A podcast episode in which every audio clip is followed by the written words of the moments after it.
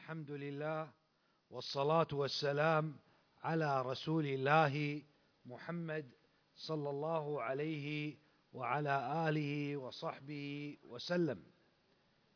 أحيي الإخوة في كل مكان بتحية الإسلام.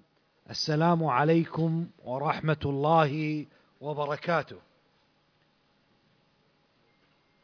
نشارك اليوم عبر إذاعة النهج الواضح بمحاضرة مع مجموعة من الأفاضل. حفظهم الله ورعاهم تحت عنوان موضوع السني والسياسة والشهوة الخفية. هذا الموضوع له من الأهمية في هذا الزمن والسني يجب عليه أن يكون ناصح فيما فيه حاجة لإخوانه من حيث البيان ومعرفة الحق لمن أراد الحق. فعن النبي صلى الله عليه وسلم قال أن الدين النصيحة. لذلك جريج قال بايعت رسول الله صلى الله عليه وسلم على النصح لكل مسلم فأنا لكم ناصح. وفي رواية ورب ال... ورب هذا المسجد إني لناصح لكم. فالسني يتمثل هذا الهدي الذي نطق به هذا الصحابي وقد استقاه من النبي صلى الله عليه وسلم.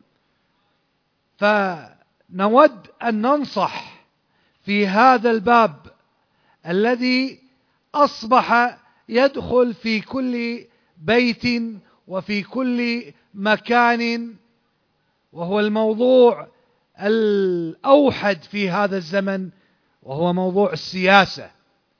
كيف يكون موقف السني في مقابل هذا الأمر الذي انتشر وتفشى في البيوت في الوظائف في الشوارع من خلال وسائل الإعلام المتعددة والمتنوعة.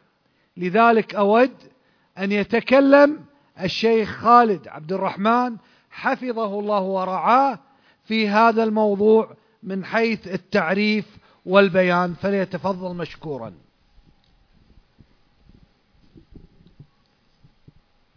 جزاك الله خيرا.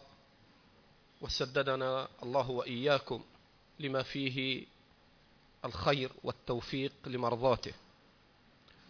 الحمد لله رب العالمين وصلى الله وسلم على نبينا محمد وآله وصحبه أجمعين. أما بعد فأولا جزى الله شيخنا وحبيبنا أبا عثمان العنجري على ما وفق ونرجو الله أن يكون قد وفق إليه من هذه المحاضرة وغيرها من الجهود التي يقوم بها إخواننا. أسأل الله عز وجل لهم الثبات والتأييد والتوفيق وأن يجعلنا مخلصين له فيما نقول ونعمل. أولا ما تقدم في كلام آه، شيخنا أبي عثمان في انتشار السياسة وأن القاصي والداني صار على سماع وعلى متابعة وصارت مسألة السياسة مما يتسلى بها الناس في بيوتهم وفي مجالسهم تكلم فيها العقلاء وتكلم فيها غير العقلاء تكلم فيها الصغار والكبار حتى النساء.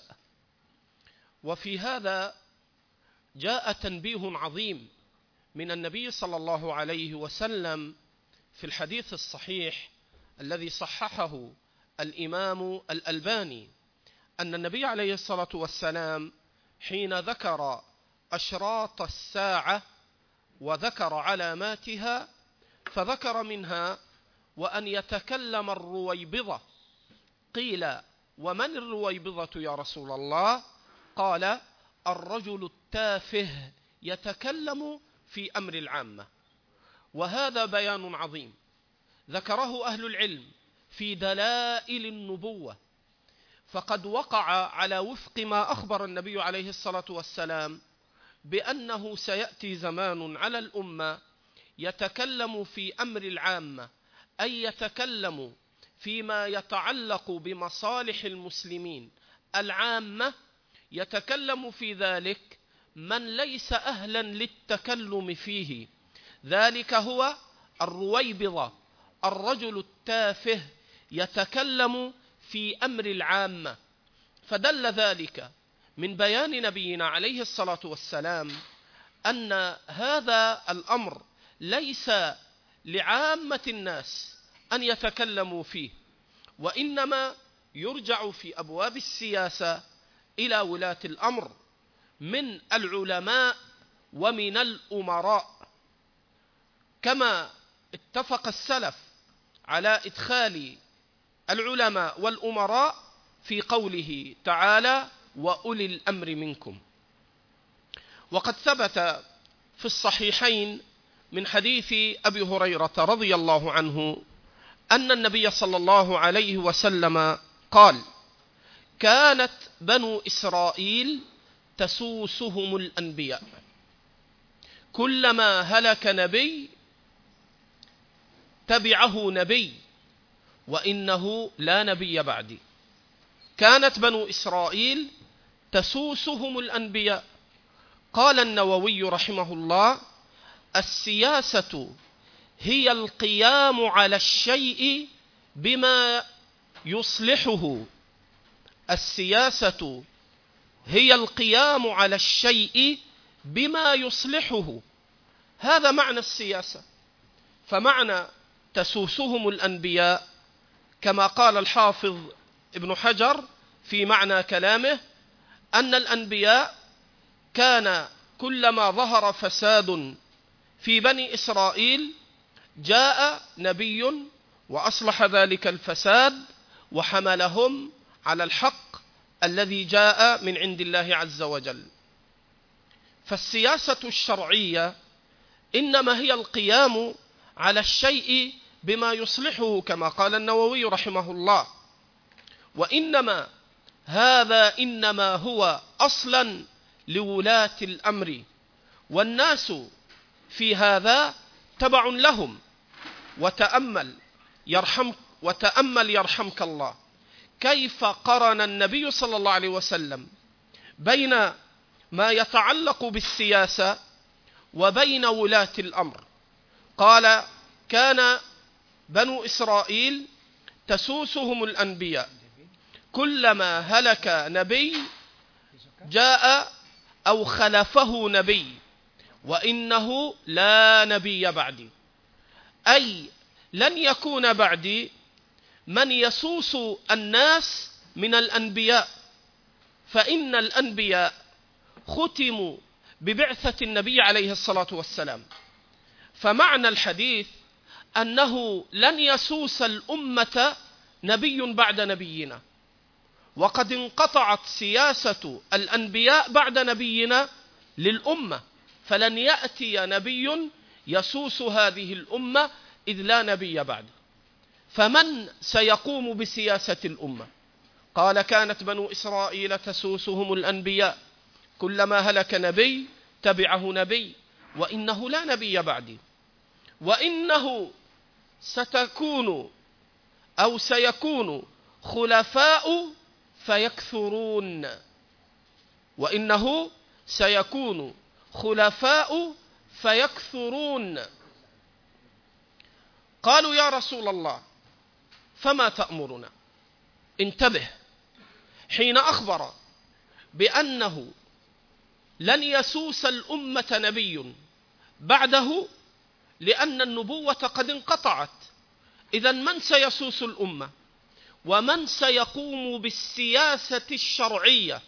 كما سمى شيخ الإسلام ابن تيمية كتابه العظيم السياسة الشرعية في إصلاح الراعي والرعية. فأخبر النبي عليه الصلاة والسلام أن الذي سيقوم بسياسة الأمة بعد الأنبياء وبعد ختم النبوة قال وإنه سيكون خلفاء فيكثرون. هؤلاء الخلفاء هم الذين يقومون بالسياسة الشرعية التي أمروا بها. فقال الصحابة فما تأمرنا يا رسول الله؟ قال أدوا إليهم حقهم.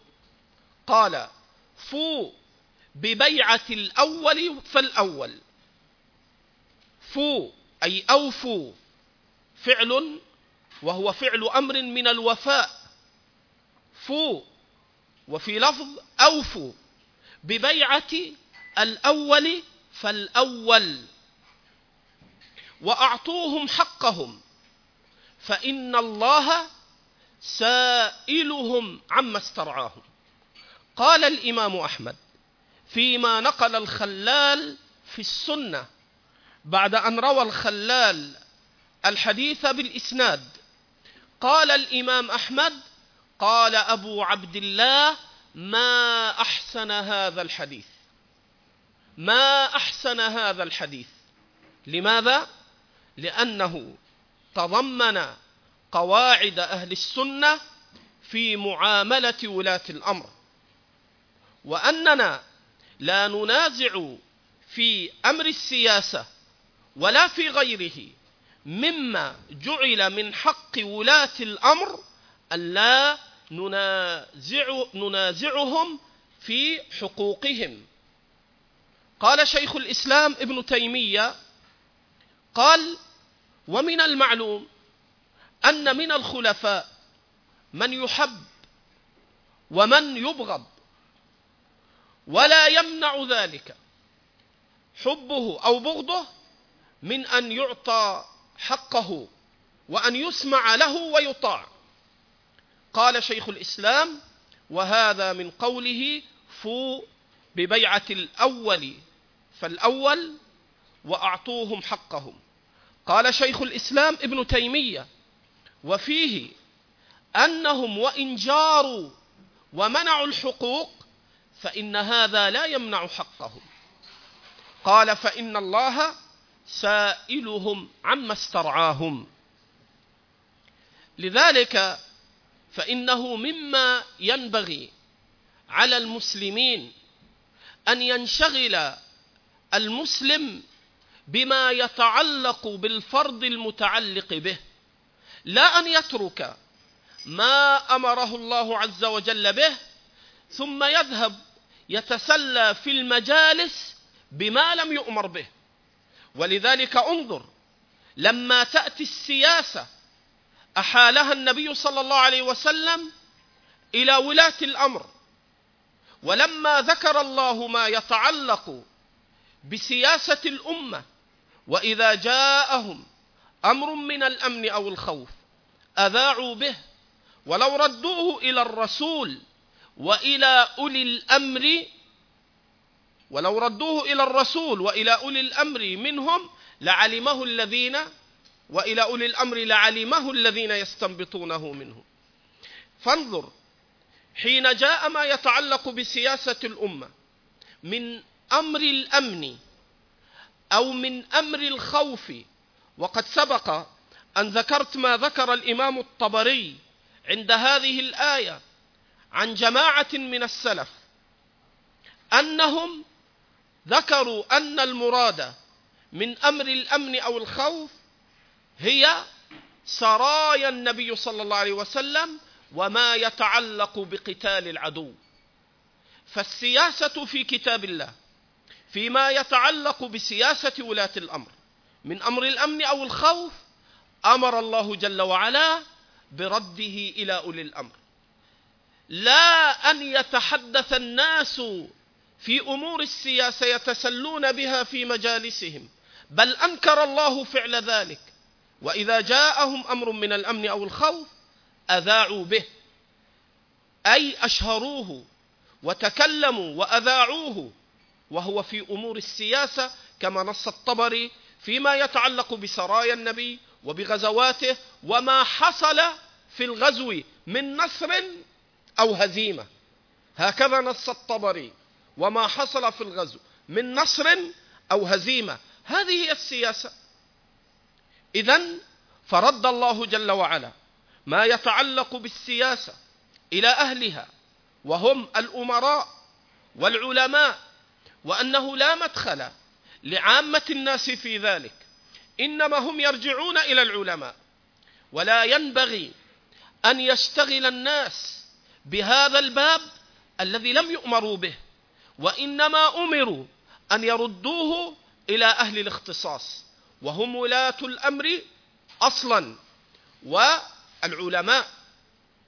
أما ما يحدث من تسلي الناس بمثل هذا فلا شك أن هذا يخشى أن يكون عند كثير من الناس من الشهوة الخفية ومن رغبات النفوس.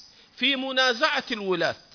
يكون الرجل جاهلا في أمر دينه ثم يتابع السياسة سماعا أو قراءة فإذا جلس في المجالس تباهى وأظهر أن الرجل ذو علم وعلى دراية بما يدور في العالم من كذا وكذا ثم يتوسع في الكلام وهو جاهل في الشرع.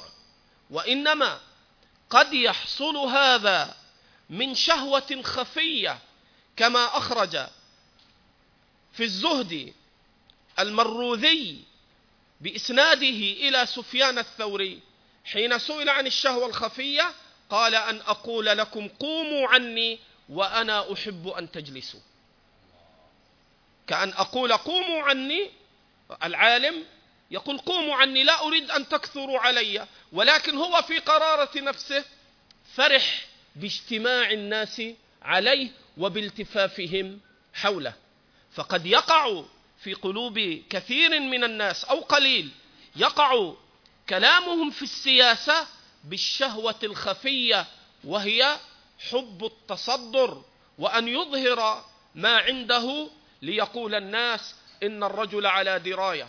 ومن المؤسف أن يصل الحد أن الذي يكثر كلامه في السياسة يكون مقدما مسموعا وهذا خلاف الكتاب والسنة وخلاف ما كان عليه أهل الأثر والله أجل وأعلم. الشيخ خالد على ما تفضل. والآن السؤال يوجه للشيخ عادل منصور حفظه الله تعالى بناء على ما تفضل به الشيخ خالد أقول إذا السياسة من خصائص ولاة الأمر. فأرجو من الشيخ عادل الكلام في هذه الجزئية. فليتفضل مشكورا.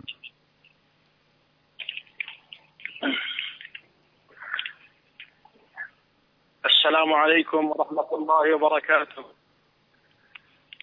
الحمد لله رب العالمين وصلى الله وسلم وبارك على عبده ورسوله محمد وعلى آله وصحبه أجمعين.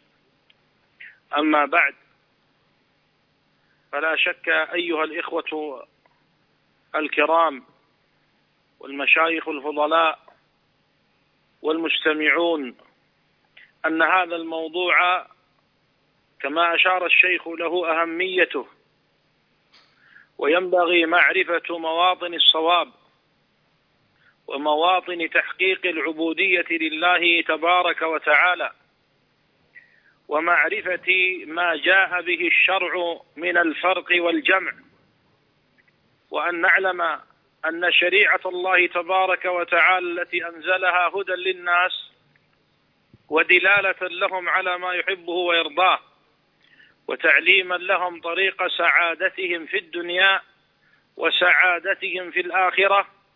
هذا الشرع قائم على أحكام مشتركة بين المكلفين وأحكام خاصة بمن يخصهم الله تبارك وتعالى ولا معقب لحكمه ولا معترض على شرعه وواجب على أهل الإيمان أن يسلموا لله تبارك وتعالى حكمه وأن ينقادوا لشرعه وأن يدعوا عواطفهم وأهواءهم وأن يدعوا مطامعهم آه، وراء ذلك وأن ينقادوا لشرع الله تبارك وتعالى. وما كان لمؤمن ولا مؤمنة إذا قضى الله ورسوله أمرا أن يكون لهم الخيارة من أمرهم.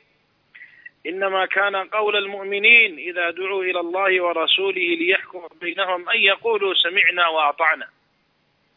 وجزئية من جزئيات هذا القصر العظيم موضوع هذه الليلة بعناصره وبأهميته وبكثرة المخالفين فيه وبكثرة الخائضين فيه بما لا يتفق وشرع الله تبارك وتعالى ووحيه المنزل ولا يتفق مع هدي السلف الصالح رضي الله تعالى عنهم وأرضاهم. فهذا الأمر وهو اختصاص ولاة الأمر بسياسة الناس. لن أتحدث عن اللغة في السياسة أو السياسة في لغة العرب ثم السياسة في لغة الشرع وآثار السلف. ثم السياسة في العرف الخاص الذي أصبح دائرا بين الناس اليوم. إن السياسة التي أريد الحديث عنها هي تصرف ولاة الأمر في رعيتهم وتصرفهم في علاقاتهم الداخلية والخارجية سلميها وحربيها أي في السلم وفي الحرب.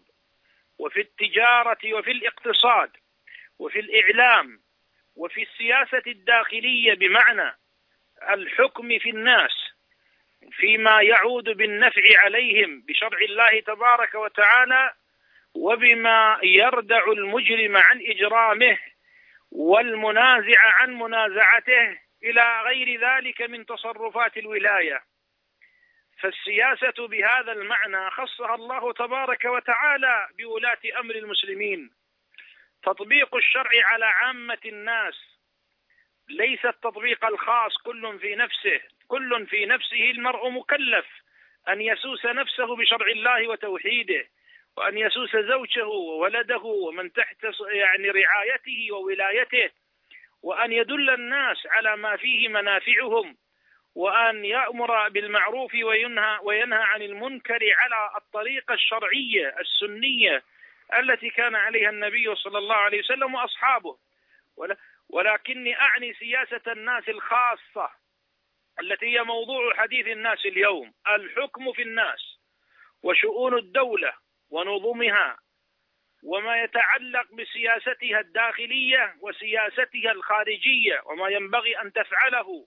أن يفعله ولي الأمر ووضع المقترحات أو إبداء الاعتراضات على ما يصدر من المواقف أو القرارات وغير ذلك هذا كله خصه الله تبارك وتعالى وخصه رسول الله صلى الله عليه وعلى آله وسلم بولاة أمر المسلمين وسار على ذلك الصحابة الكرام رضي الله تعالى عنهم وسار عليه السلف.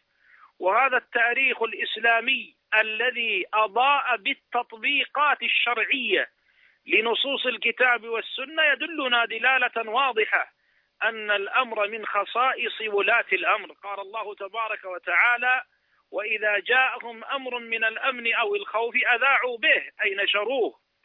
ولو ردوه إلى الرسول وإلى أولي الأمر منهم لعلمه الذين يستنبطونه منهم ولهذا كثر في كلام أئمة السنة بما أننا نتحدث عن موقف السني من السياسة والخوف على السني أن ينجرف بشهوة خفية أو بغيرة مزعومة فيخوض فيما لا يجوز له أن يخوض فيه وإن من حسن إسلام المرء تركه ما لا يعنيه. فمن ذلك أن ننقل كلمات لأئمة السنة في هذا العصر وأخص منهم الشيخ الفقيه العلامة محمد بن صالح بن عثيمين رحمه الله تعالى المتوفى عام 21 و400 وألف. وله من الكلام في هذا الكثير مما يبين أن هذه الأمور خاصة بولاة الأمر. قال رحمه الله في شرح رياض الصالحين في المجلد السادس صفحة 25 ومئتين وليس لعامة الناس أن يلوكوا ألسنتهم بسياسة ولاة الأمور. السياسة لها أناس والصحون والقدور لها أناس آخرون.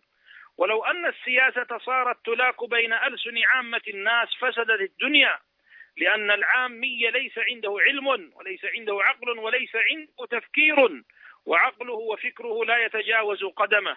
ثم ذكر الآية السابقة ثم قال دل هذا أي الآية على أن العامة ليسوا كأولي الأمر. إن هناك فوارق في الشرع الإسلامي في التصرفات. هناك فوارق شرعية وأحكام شرعية. فرق هناك أحكام شرعية تشترك فيها الإناث مع الذكور وأحكام فارقة بين الذكور والإناث. وهكذا هناك أحكام شرعية يشترك فيها عامة المسلمين مع علمائهم وأحكام تخص علمائهم.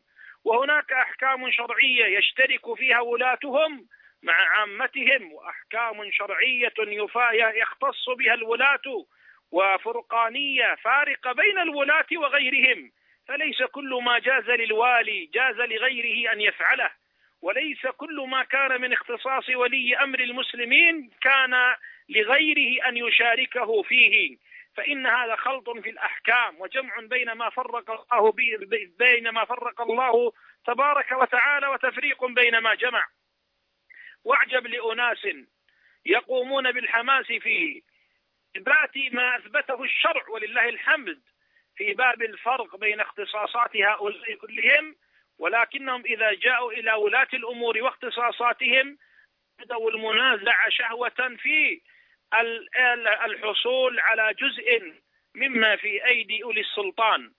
قال الشيخ رحمه الله دل هذا على أن العامة ليسوا كأولي الأمر وأولي الرأي والمشورة فليس الكلام بالسياسة من المجالات العامة. ومن أراد أن تكون السياسة ومن أراد أن تكون العامة مشاركة لولاة الأمور في سياستها وفي رأيها وفكرها فقد ضل ضلالا بعيدا. انتبه إلى هذا. ضل ضلالا بعيدا وخرج عن هدي الصحابة وهدي الخلفاء الراشدين وهدي سلف الأمة. ويقول أيضا رحمه الله تبارك وتعالى في كتابه اللقاء الباب المفتوح. قال رحمه الله ومن المعلوم أن السياسة التي تدير الأمور وتدير تصريفها لا يمكن أن تكون بيد كل أحد ولا تحت طوع كل إنسان. ولو كانت كذلك للزم أن كل واحد من الأمة يكون أميرا على نفسه وعلى غيره. أيضا ومن المعلوم أنه منذ الخلفاء الراشدين والسياسة وتدبير الأمة لها أناس خاصون. الخليفة ومن يختارهم ليكونوا مستشارين له. وليست السياسة تلقى في الأسواق ومجاميع العامة. ويقال ما تقولون في كذا ما تقولون في كذا. ولا شك أن الذين يتخبطون في هذه الأمور أنهم على خلاف مذهب السلف وأنهم لا يثيرون إلا البلبلة. وصد الناس عما هو أهم من ذلك بكثير. أرأيت مثلا العقود السرية وأحوال الحرب وشؤون العلاقات الخارجية مع الناس؟ هل يليق أي عقل من عقول بني آدم أن تطرح في الأسواق بين أيدي العامة؟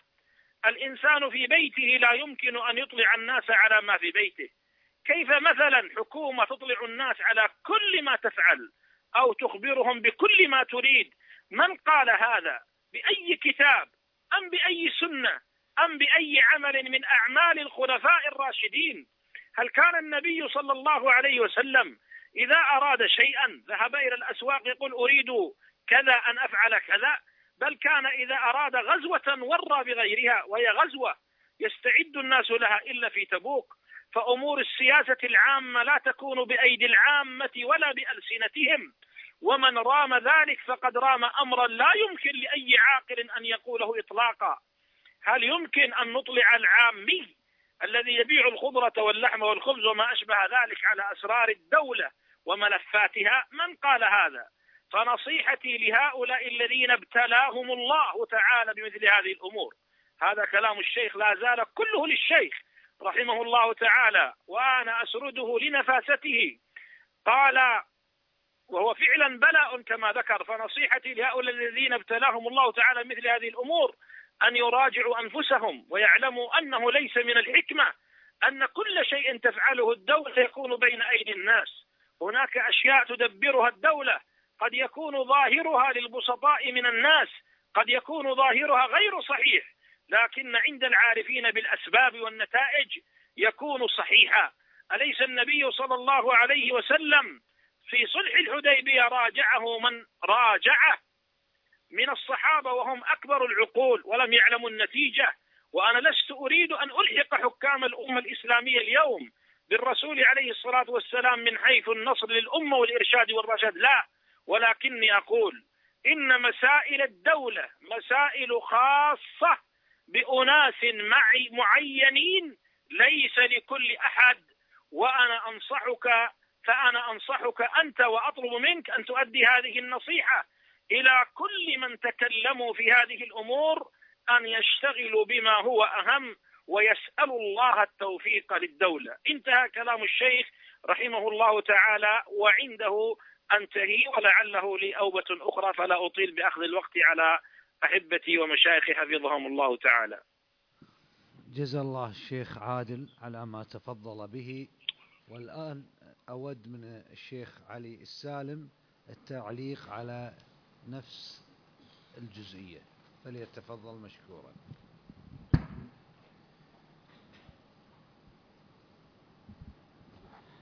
بسم الله والحمد لله والصلاة والسلام على رسول الله. أما بعد جزا الله شيخنا أبا العباس على هذه الكلمات النيرة القائمة على الأثر والاستدلال بما كان عليه النبي صلى الله عليه وسلم والصحابة. وهذا منطلق أهل السنة وقبل الكلام لا بد من تنبيه يتنبه به السامع على ما يقوم به المشايخ جزاهم الله خيرا من الكلام في هذا الباب وهذه المسألة. فإننا نتكلم من منطلق السنة وما يقتضيه الإسلام وما يقتضيه التدين الصحيح والحق لا من منطلق أننا محللون سياسيون محنكون لنا تجارب في السياسة ولنا أعمال ولنا سنوات قضيناها بمعرفة ما عليه السياسيون. وإنما هذا هو عمل الجماعات والفرق المعاصرة. وإنما الكلام يدور على الكتاب والسنة ويستدل بما كان عليه النبي صلى الله عليه وسلم وبما كان عليه الصحابة رضوان الله عليهم. فليس المنطلق منطلق يشابه منطلقات المنتسبين إلى الجماعات المعاصرة فإن هذه وسائل وطرق مخالفة للسنة وإنما الواجب علينا جميعا إحياء سنة وإماتة بدعة وما يكون من الإحداث في الدين. أما مسألة مسؤوليات ولي الأمر وما يتعلق به فإن من أعظم ما يبين لك هذه المسؤوليات حديث النبي صلى الله عليه وسلم حيث قال كلكم راع وكلكم مسؤول عن رعيته فالإمام راع وهو مسؤول عن رعيته. والرجل راع على أهله وهو مسؤول على رعيته. وكلكم راع وكلكم مسؤول عن رعيته. فليعطي كل ذي حق حقه. أو كما قال صلى الله عليه وسلم وهذا يفصل لك المسؤوليات. فلكل منا مسؤولياته الخاصة التي أمر بها وأعظمها الحق العظيم على كل مسلم. وهو أن نعبد الله عز وجل لا نشرك به شيئا. وما يليه من اتباع السنة والسير بما كان عليه النبي صلى الله عليه وسلم والصحابة. فإن هذا حق عظيم في رقبة كل مسلم. ومن هذه الحقوق العظيمة التي فيها اتباع للنبي صلى الله عليه وسلم أن نكل لولي الأمر حقه وأن نعطيه ما أعطاه الله عز وجل من ووكله من المسؤوليات. ومن هذه الأحاديث أيضا الفاصلة التي تفصل لك الحق الذي على ولي الأمر والحق الذي علينا. حديث النبي صلى الله عليه وسلم عن عبادة بن الصامت يقول بايعنا رسول الله صلى الله عليه وسلم على السمع والطاعة في منشطنا ومكرهنا وعسرنا ويسرنا وأثرة علينا قال وأن لا ننازع الأمر أهله. فهذا فارق بين ما يجب أن يكون من أمرك أنت يا عبد الله وبين ما يكون من مسؤوليات ولي الأمر. أنت لا تنازع ولي الأمر أمره وما, وما وكل إليه. ومن هذه الحديث حديث سلمة بن يزيد الجعفي حينما قال للنبي صلى الله عليه وسلم يا نبي الله أرأيت إن قامت علينا أمراء يسألون حقنا ويمنعون يسألوننا حقهم ويمنعون حقنا فما تأمرنا؟ حتى قال له النبي صلى الله عليه وسلم اسمعوا وأطيعوا فإنما عليهم ما حملوا وعليكم ما حملتم أنتم لكم مسؤولياتكم أنتم ستحاسبون على شيء وهؤلاء سيحاسبون على شيء. ولا, ولا ينبغي للمسلم أن يخلط بين ما يجب عليه وما يجب على غيره. وكما جاء في حديث الصحيحين عن ابن عباس رضي الله عنهما حينما قال قال رسول الله صلى الله عليه وسلم من رأى من أميره شيئا يكرهه فليصبر.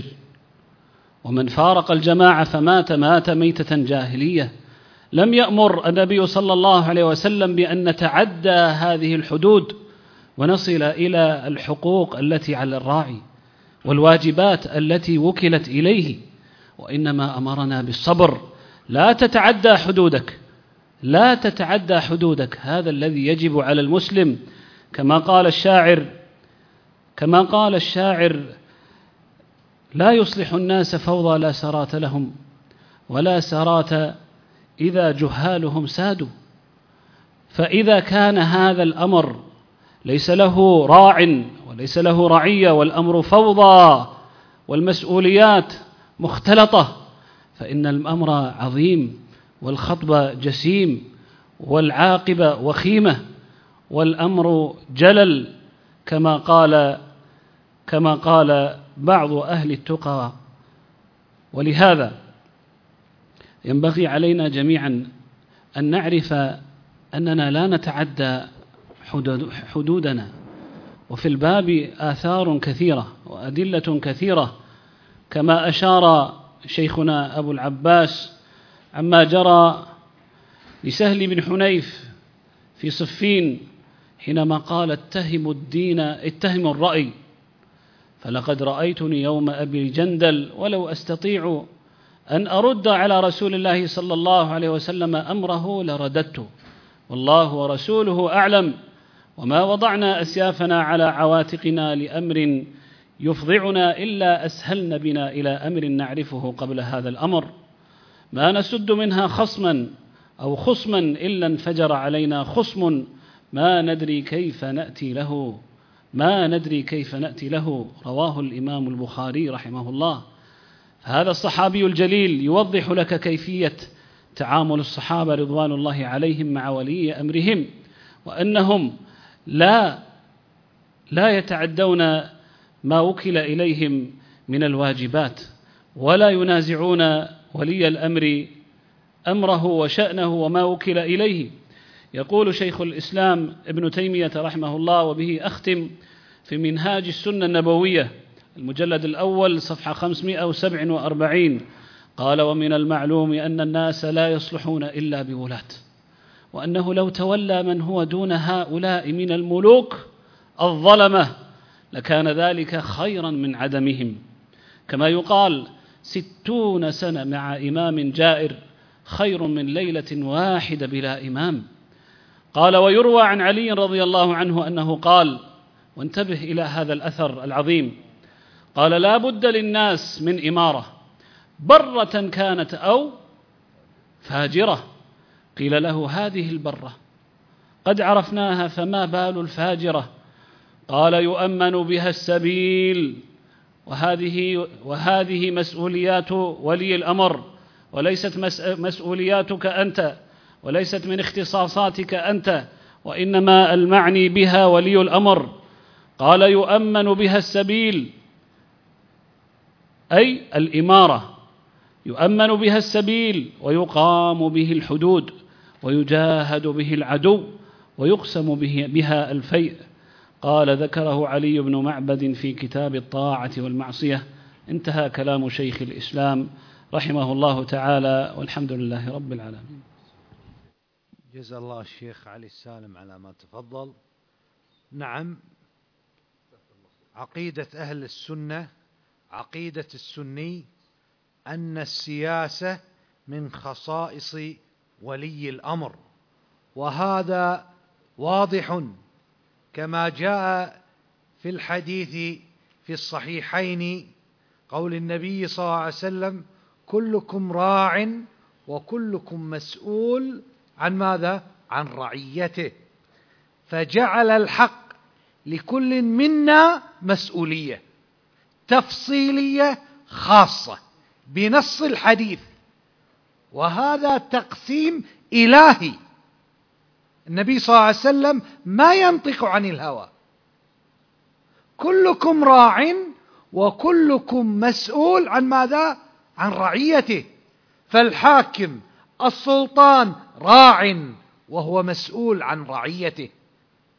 اذا هذا التخصيص النبوي الواضح إنما نطق به النبي صلى الله عليه وسلم من باب التوجيه ومن باب تحديد الحدود في مسألة المسؤوليات. فهذه مسؤولية ولي الأمر أن يكون هو المسؤول في شؤون الدولة والناس. أما الآن فننتقل للشيخ زيد حفظه الله الدوسري وأقول أرجو أن يتكرم علينا ببيان بماذا يتميز السني في دعوته. دائما نسمع وضوح السني ثبات السني في مقابل تلون السياسي وعدم الوضوح والغاية تبرر الوسيلة. فهذه خواص المتلون السياسي في مقابل السني صاحب الثبات صاحب النهج الواضح في طرحه وبيانه. فليتفضل مشكورا. الحمد لله رب العالمين والصلاة والسلام على محمد بن عبد الله وعلى آله وصحبه ومن والاه. أما بعد حييكم بتحية الإسلام. السلام عليكم ورحمة الله وبركاته. فمما لا شك أن دعوة السني السلفي هي دعوة الحق وهي ما جاء به جبريل من رب العالمين على محمد صلى الله عليه وسلم. فدعوة النبي صلى الله عليه وسلم ودعوة الرسل والنبيين من قبله هي دعوة التوحيد وإخلاص العبادة لله. فكل الأنبياء جاءوا يدعون إلى توحيد الله عز وجل وإفراد العبادة له. ولهذا قال الله عز وجل ولقد بعثنا في كل أمة رسول أن اعبدوا الله واجتنبوا الطاغوت قال الله عز وجل وقضى ربك ألا تعبدوا إلا إياه فأمر الله عز وجل بعبادته. فدعوة أهل السنة قائمة على التوحيد وتحقيق التوحيد توحيد الربوبية وتوحيد الألوهية وتوحيد الأسماء والصفات وتجريد المتابعة للنبي صلى الله عليه وسلم ولا يكون هذا إلا على فهم أصحاب رسول الله صلى الله عليه وسلم. فمن جاء بالكتاب ومن جاء بالسنة ولم يأتي بفهم أصحاب رسول الله صلى الله عليه وسلم فقد جانب الصواب وحاد عن الطريق. قال الله عز وجل قل هذه سبيلي أدعو إلى الله على بصيرة أنا ومن اتبعني وسبحان الله وما أنا من المشركين. فيه التنزيه لله عز وجل والبراءة من الشرك وأهله. وقال الله سبحانه وتعالى ومن أحسن قولا ممن دعا إلى الله وعمل صالحا وقال إنني من المسلمين فهذه هي دعوة النبيين. ولهذا الله عز وجل أرشدنا قال والسابقون الأولون من المهاجرين والأنصار والذين اتبعوهم بإحسان رضي الله عنهم ورضوا عنه. فهنا قال الله عز وجل والسابقون الأولون من المهاجرين والأنصار. فلم يقيد الله عز وجل أطلق الأمر وذلك لأن الله عز وجل رضي الله عنهم ورضوا عنه. لكن قيد من جاء بعدهم أن يكون متبعا لهم بإحسان. فمن كان متبعا للصحابة بإحسان نال رضوان الله عز وجل. وفاز بجنات النعيم. وجعل الله عز وجل الهداية مقترنة بما هم عليه. قال الله فإن آمنوا بمثل ما آمنتم به فقد اهتدوا. وتوعد الله عز وجل من خالف هدي الصحابة. لأن إذا قلنا السنة لا يمكن أن يكون أحدا على وجه الأرض أو ممن خلق الله من بعد بعثة النبي صلى الله عليه وسلم إلى هذا اليوم إذا لم يكون الصحابة فليس أحد هناك. فهم الذين أمر الله باتباعهم ورضي الله عز وجل عنهم وهم الذين توعد الله عز وجل لمن خالفهم. قال الله عز وجل ومن يشاقق الرسول من بعد ما تبين له الهدى ويتبع غير سبيل المؤمنين من المؤمنين أنذاك عند نزول الآية؟ هم أبو بكر وعمر وعثمان وعلي وطلحة وابن عباس وابن مسعود والزبير وأصحاب رسول الله صلى الله عليه وسلم. من بعد ما تبين له الهدى ويتبع غير سبيل المؤمنين نوله ما تولى ونصله جهنم وساءت مصيرا. فإذا على العبد أن يتبع سبيل هؤلاء رضي الله عنهم وأرضاهم. ولهذا جاء في حديث النبي صلى الله عليه وسلم أيضا يبين أن السني الواضح الصريح الصحيح الاستقامة صحيح الاعتقاد صحيح المنهج الذي ليس عنده تلون وليس عنده تغير وليس هو تابعا للأحداث. قال النبي صلى الله عليه وسلم كما في حديث العرباض بن سارية فقال النبي صلى الله عليه وسلم تركتكم على البيضاء ليلها كنهارها لا يزيغ عنها إلا هالك. فإذا النبي صلى الله عليه وسلم ترك الأمة على البيضاء ليلها يعني في ظلامه كالنهار في نوره ووضوحه فقال لا يزيغ عنها إلا هالك.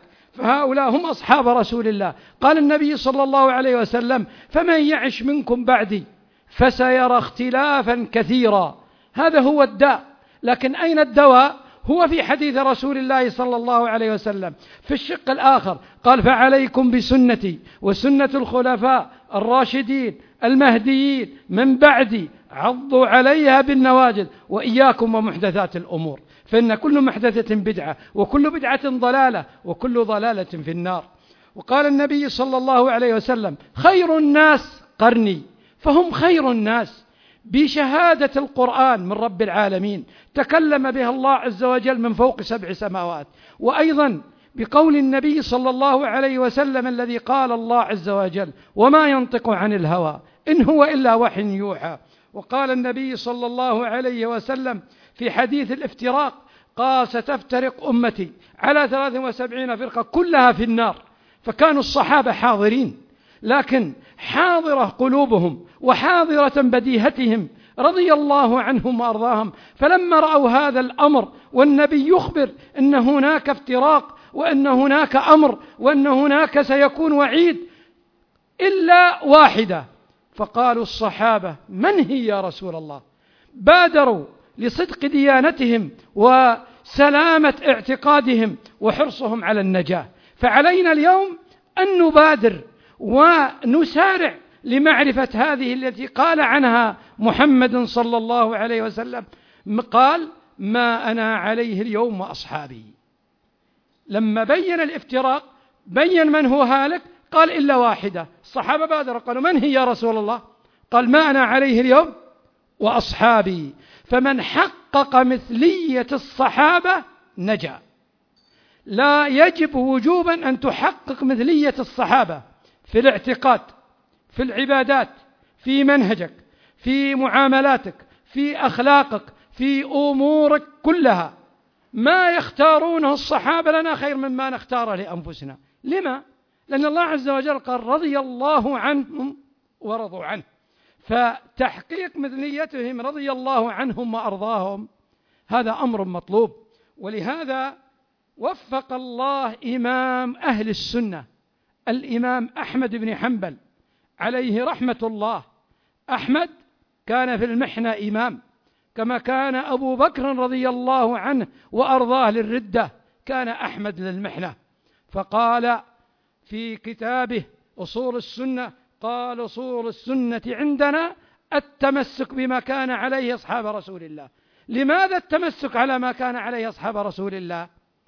الكل يدعي وصلا بليلى وليلى لا تقر لهم بذاك.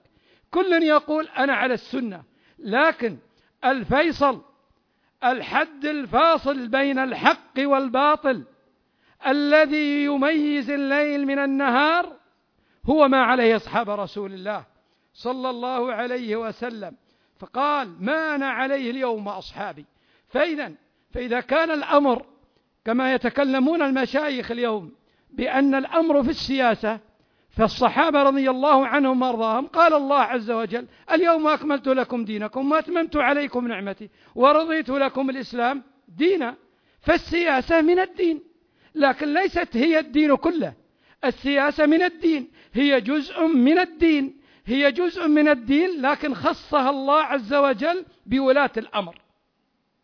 ولهذا بوب البخاري عليه رحمة الله في صحيحه في كتاب التفسير قال باب أفلا يتدبرون القرآن ولو كان من عند غير الله لوجدوا فيه اختلافا كثيرا. وإذا جاءهم أمر من الأمن أو الخوف أذاعوا به. ولو ردوه إلى الرسول وإلى أولي الأمر منهم لعلمه الذين يستنبطونه منهم. ولولا فضل الله عليكم ورحمته لاتبعتم الشيطان إلا قليلا. فهنا هذه منهجية بينها الرب عز وجل من فوق سبع سماوات وجاء بها جبريل على محمد صلى الله عليه وسلم فبين هذه القصة وبين هذه الحادثة فأمر الله عز وجل إذا جاء أمر أمن أو خوف الأمن والخوف سوى حرب أو سلم. هذا ليس بيد الرعية ليس بيد الناس ليس لدهماء الناس ليس للرعاع إنما هو لولي الأمر. لا يتكلم ويبرم فيه أمر سوى حربا أو سلم إلا ولي الأمر. صلح الحديبية ماذا قال عمر؟ أنرضى الدنية يا رسول الله في ديننا؟ فجاء إلى أبي بكر فقال رضي الله عنه وأرضاه إلزم غرسه إنه رسول الله. فأرجع الأمر أبو بكر إلى من؟ إلى رسول الله صلى الله عليه وسلم. يوحى إليه وهو إيش؟ بين أظهرهم. قال إنه رسول الله. وأيضا كما جاء عن عمر رضي الله عنه وأرضاه في حادثة تطليق النبي صلى الله عليه وسلم نساء. وهذه القصة قصة فيها من الفوائد. فوائد عظيمة جدا. ارجعوا لها وتدبروها. وكم كان ابن عباس حريصا على معرفة الأمر. قال سنة كاملة وأنا أكتمها في نفسي أريد أن أسأل عمر لكن مهابة حتى حج معه فسأله. فالشاهد أختصر قال عمر كان لي جار من الأنصار. فكنا نتناول إلى رسول الله صلى نتناوب إلى رسول الله صلى الله عليه وسلم. فينزل يوما وأنزل يوما فيأتيني بخبر الوحي وغيره وآتيه بمثل ذلك. وحينئذ ونحن حينئذ نتخوف ملكا من غسان. كان الوضع فيه إيش؟ قلق. يقول كنا نتخوف لكن هل لما تخوفوا وكان ملك من ملوك غسان يريد أن يغزو المدينة وجيش الجيش أخذوا يتكلمون ويذيعون في الأمر؟ ولا منشغلين في زراعتهم في تجارتهم في زواجهم في أمورهم في معايشهم مع أزواجهم وأولادهم. هذا هدي الصحابة. يقول فكنا نتخوف. ما اذاعوا به؟ ما صرخوا ما جلجلوا ما كتبوا في تويتر ورتوتوا ما كتبوا في الجرائد ما تحدثت النساء ولا تحدث الرجال. أبدا. كل في في حالة. قال ونحن حينئذ نتخوف ملكا من ملوك غسان. قال ذكر لنا أنه يريد أن يسير إلينا. فقد امتلأت صدورنا. هذا خوف.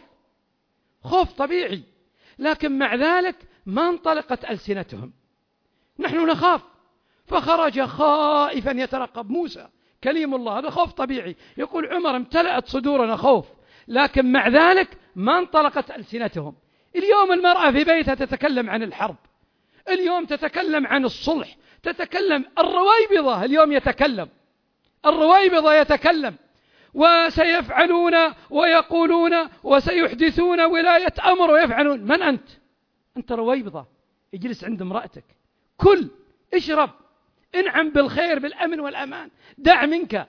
لكن والله تحية لهم وإجلالا ما بات إلا وهو في السجن.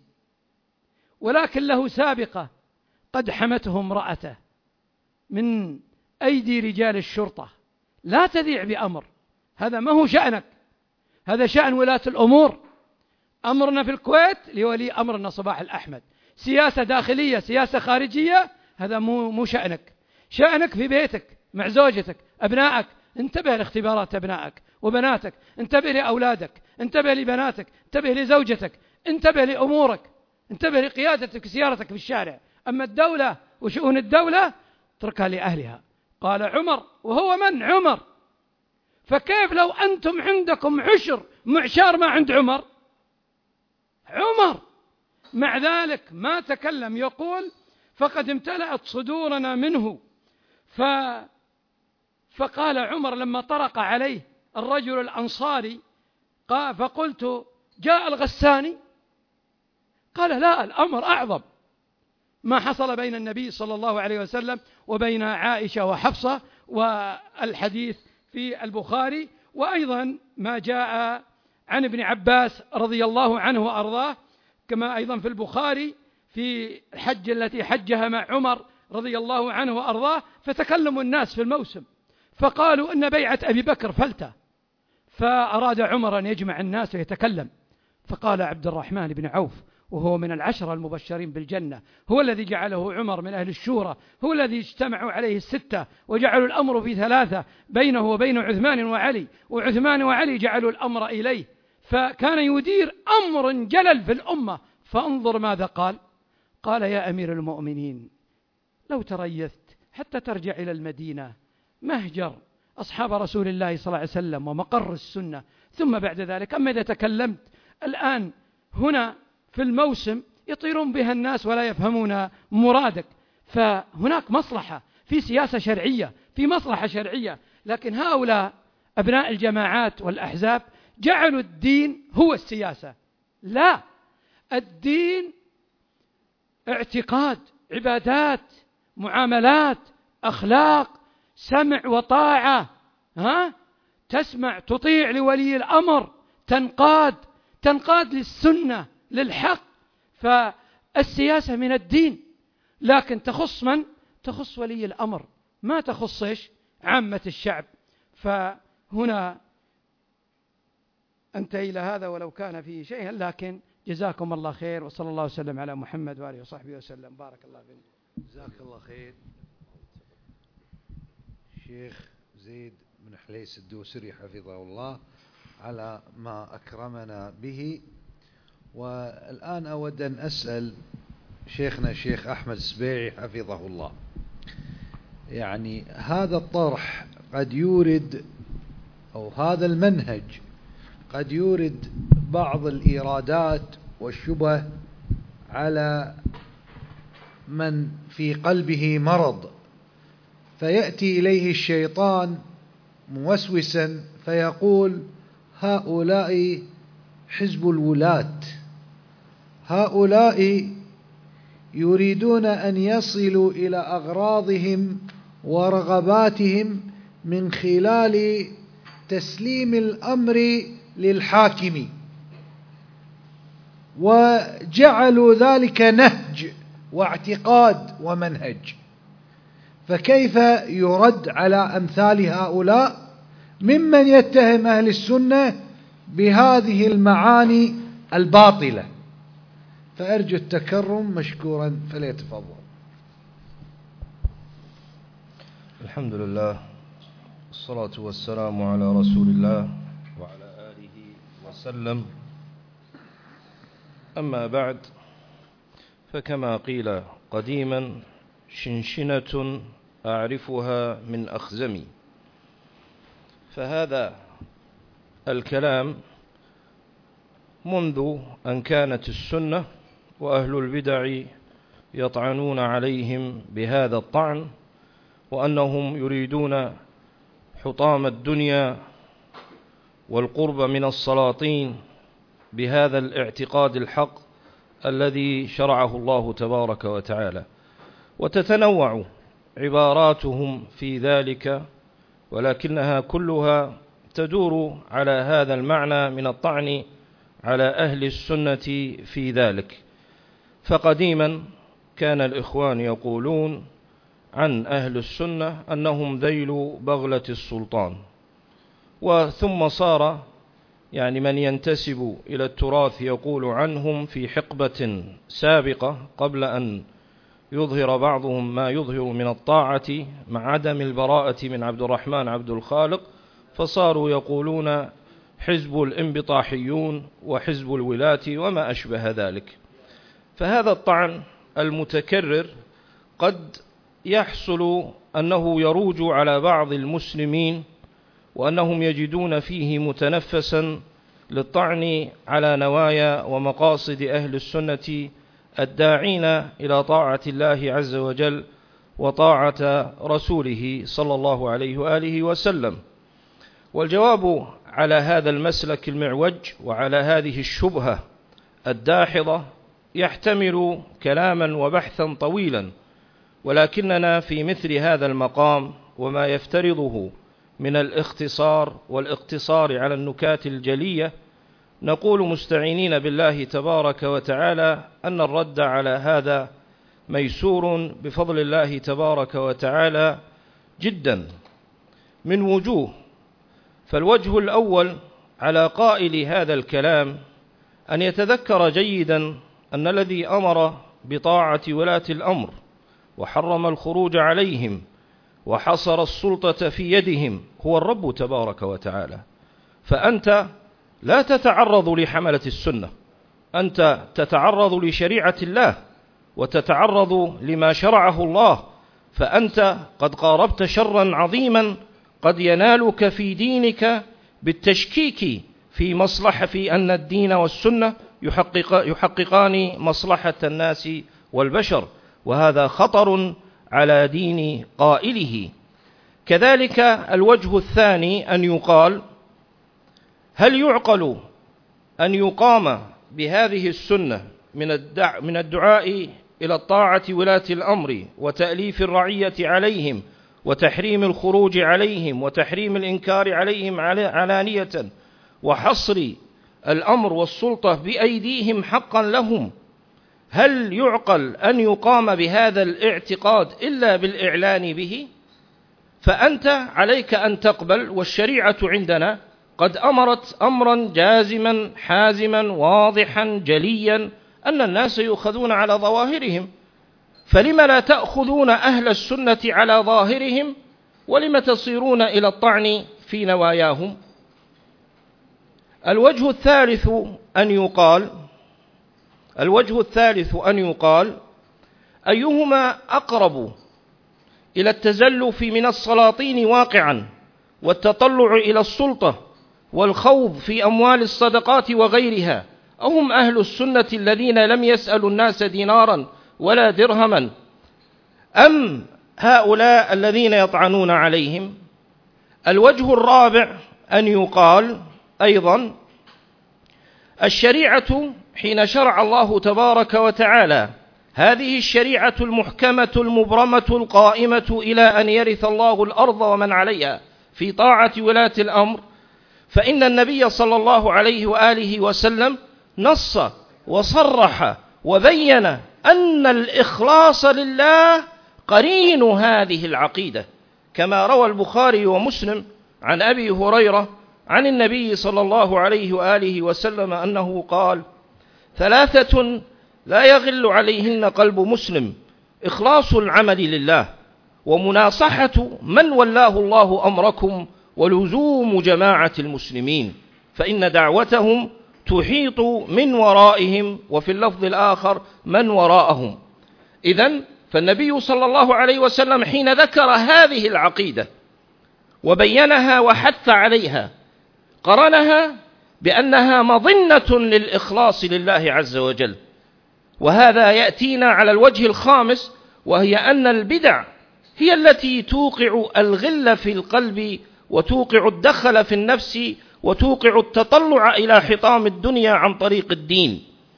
كما نص النبي صلى الله عليه وآله وسلم على ذلك في مثل قوله صلى الله عليه وسلم كما في صحيح الإمام مسلم إنا لا نعطي هذا الأمر أحدا سأله أو حرص عليه. فالذي يخوض في السياسة ضد ولاة الأمر أتراه هو الذي نزيه اليد والقلب والنوايا؟ فهو أقرب إلى أن يكون في الفساد في ذلك من غيره من من ممن يتهمه بهذا الأمر. ولذلك قال الأئمة رحمهم الله تعالى كالإمام مالك بن مغول رحمه الله فيما ذكره ابن بطة في الإبانة الصغرى قال رحمه الله من وقع في بدعة غل قلبه على المسلمين. أما صاحب السنة فإنه ناصح للإسلام والمسلمين. وهذا يتبين بالوجه الذي يليه وهو الوجه السادس. وذلك أن دعوة السنة اليوم هي دعوة تقطع ما بين الإنسان وبين السياسة. وإذا قطع ما بين الإنسان وبين السياسة قطع ما بينه وبين السلطة وقطع ما بينه وبين الجماهير. فبما يحقق ما يراد تحقيقه؟ ففي الحقيقة أن السنة وخاصة اليوم ليست بالدعوة الشهية أو الهنية لمن أراد أن يركب مطامح الدنيا بل من المعلوم واقعا أن من يسلك ضد السنة هم الذين ينالون من حطام الدنيا ما ينالونه. والوجه السابع أن يقال أن هل الذي شرع الله تبارك وتعالى الذي شرع هذه السنة وشرع السمع والطاعة لولاة الأمر.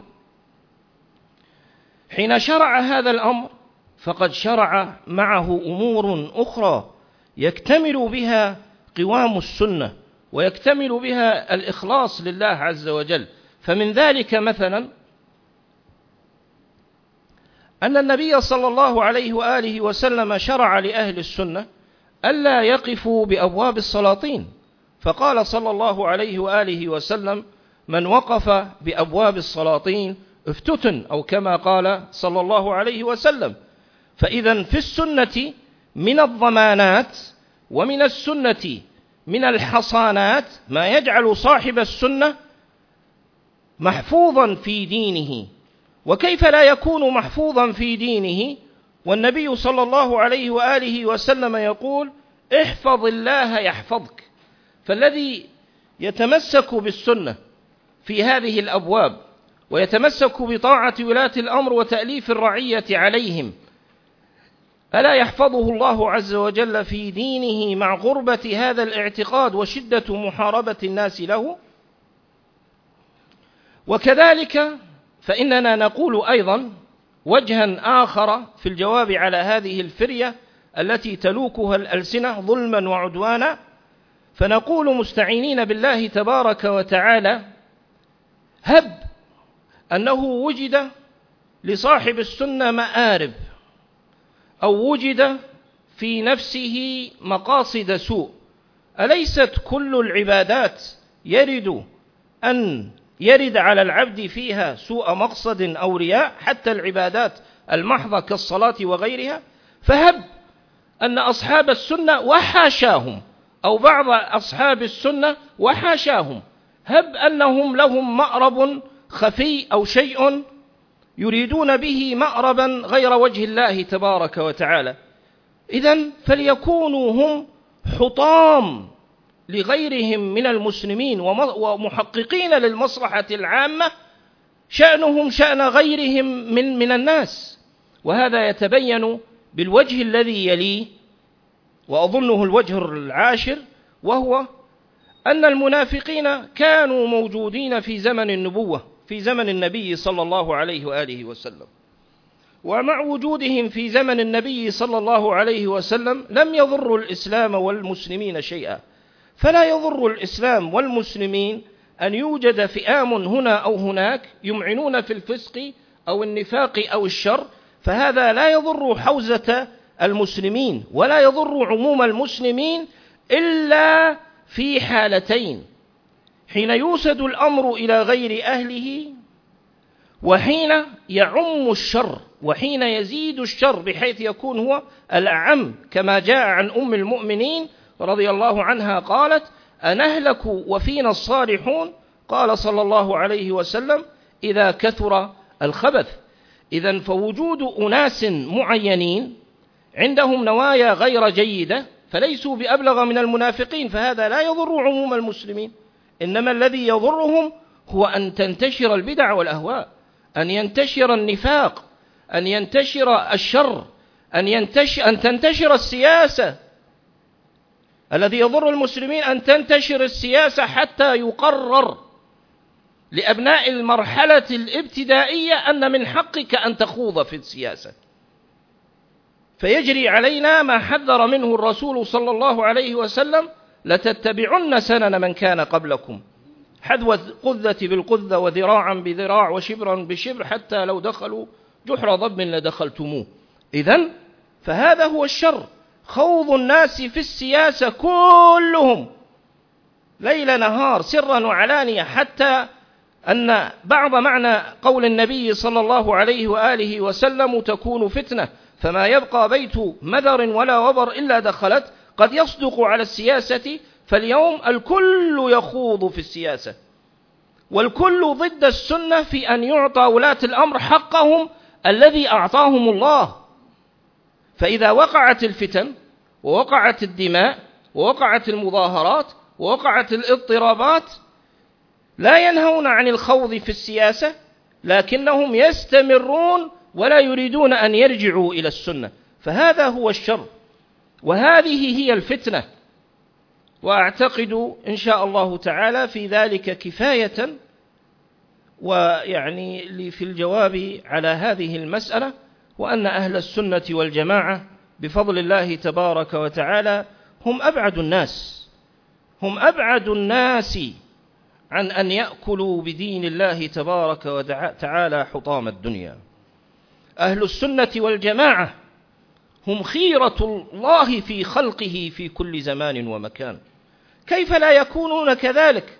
وهم الموصوفون بقوله صلى الله عليه وآله وسلم لا تزال طائفة من أمتي على الحق ظاهرين لا يضرهم من خذلهم ولا من خالفهم حتى يأتي أمر الله.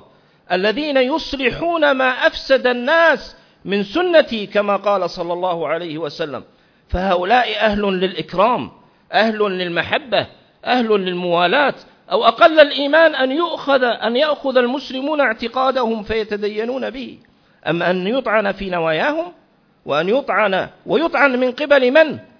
من قبل الذين هم يريدون السلطة ويريدون العلو في الأرض أيهم أقرب أيهم أقرب لإرادة الدنيا السياسي أو السني ولذلك أحسن من وضع العنوان جزاه الله خيرا أن جعل الشهوة الخفية تابعة للسياسة وأقرب إليها لماذا؟ لأن الله تبارك وتعالى يقول تلك الدار الآخرة نجعلها للذين لا يريدون علوا في الأرض ولا فسادا والعاقبة للمتقين. أهل السنة يريدون العلو في الأرض؟ أهل السنة يخوضون في السياسة؟ أهل السنة ينازعون ولاة الأمر؟ فأيهم أولى بهذا الوصف أهل السنة أم الذين يصارعون في كل جحر فيه سياسة سواء كان كرسي جمعية أو كرسي بلدية أو كرسي برلمان.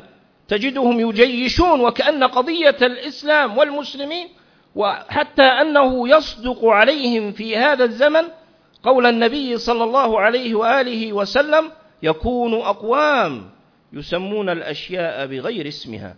فيسمون هذه المنازعة للسلطان سياسة. يسمون الخوض فيما حرم الله سياسة. يسمون الأشياء بغير أسمائها التي سماها الله تبارك وتعالى.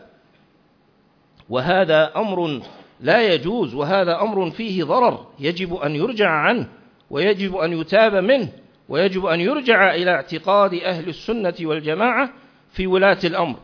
وما أجمل وما أفقه وما أحسن بديهة وفطرة الإمام بن باز رحمه الله تعالى حين سئل عن خوض الشباب في السياسة وكان السؤال بلفظ السياسة ما رأيك في اشتغال الشباب بالسياسة؟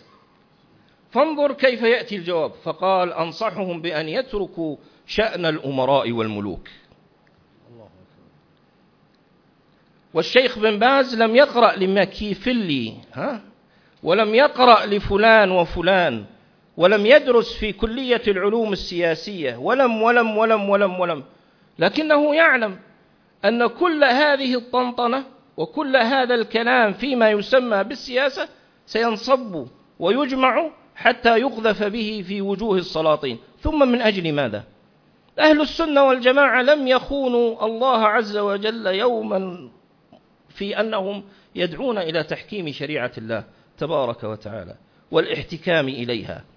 لم يخونوا ذلك يوما وهم يدعون إلى شريعة الله عز وجل. أما هؤلاء فمع دعواهم ومتاجرتهم بمسمى الحاكمية الذي هو الوجه الحقيقي لسياستهم يقابلهم من يسمونه بالمثقف عند الطوائف الأخرى فهؤلاء ينازعون الكراسي والسلاطين وهذا ما لا يفعله أهل السنة. فنسأل الله تبارك وتعالى بأسمائه الحسنى وصفاته العلى أن يشرح صدورنا جميعا لاعتقاد أهل السنة وأن يمنحنا اليقين به والإيمان به وأن يرجع ضال هذه الأمة إليه وأن يصلح أحوالنا وأحوال المسلمين. هذا والله أعلم. جزا الله شيخنا الشيخ أحمد السبيعي حفظه الله على هذه الفوائد القيمة التي تستحق أن تكون في محاضرة منفردة. آه الآن أود من الشيخ محمد بن رمزان وهو حفظه الله في فرنسا وأكرمنا كعادته بهذه المشاركة عبر الهاتف. فأود مني أن يتكرم ببيان معنى أو الكلام في الشهوة الخفية فليتفضل مشكورا.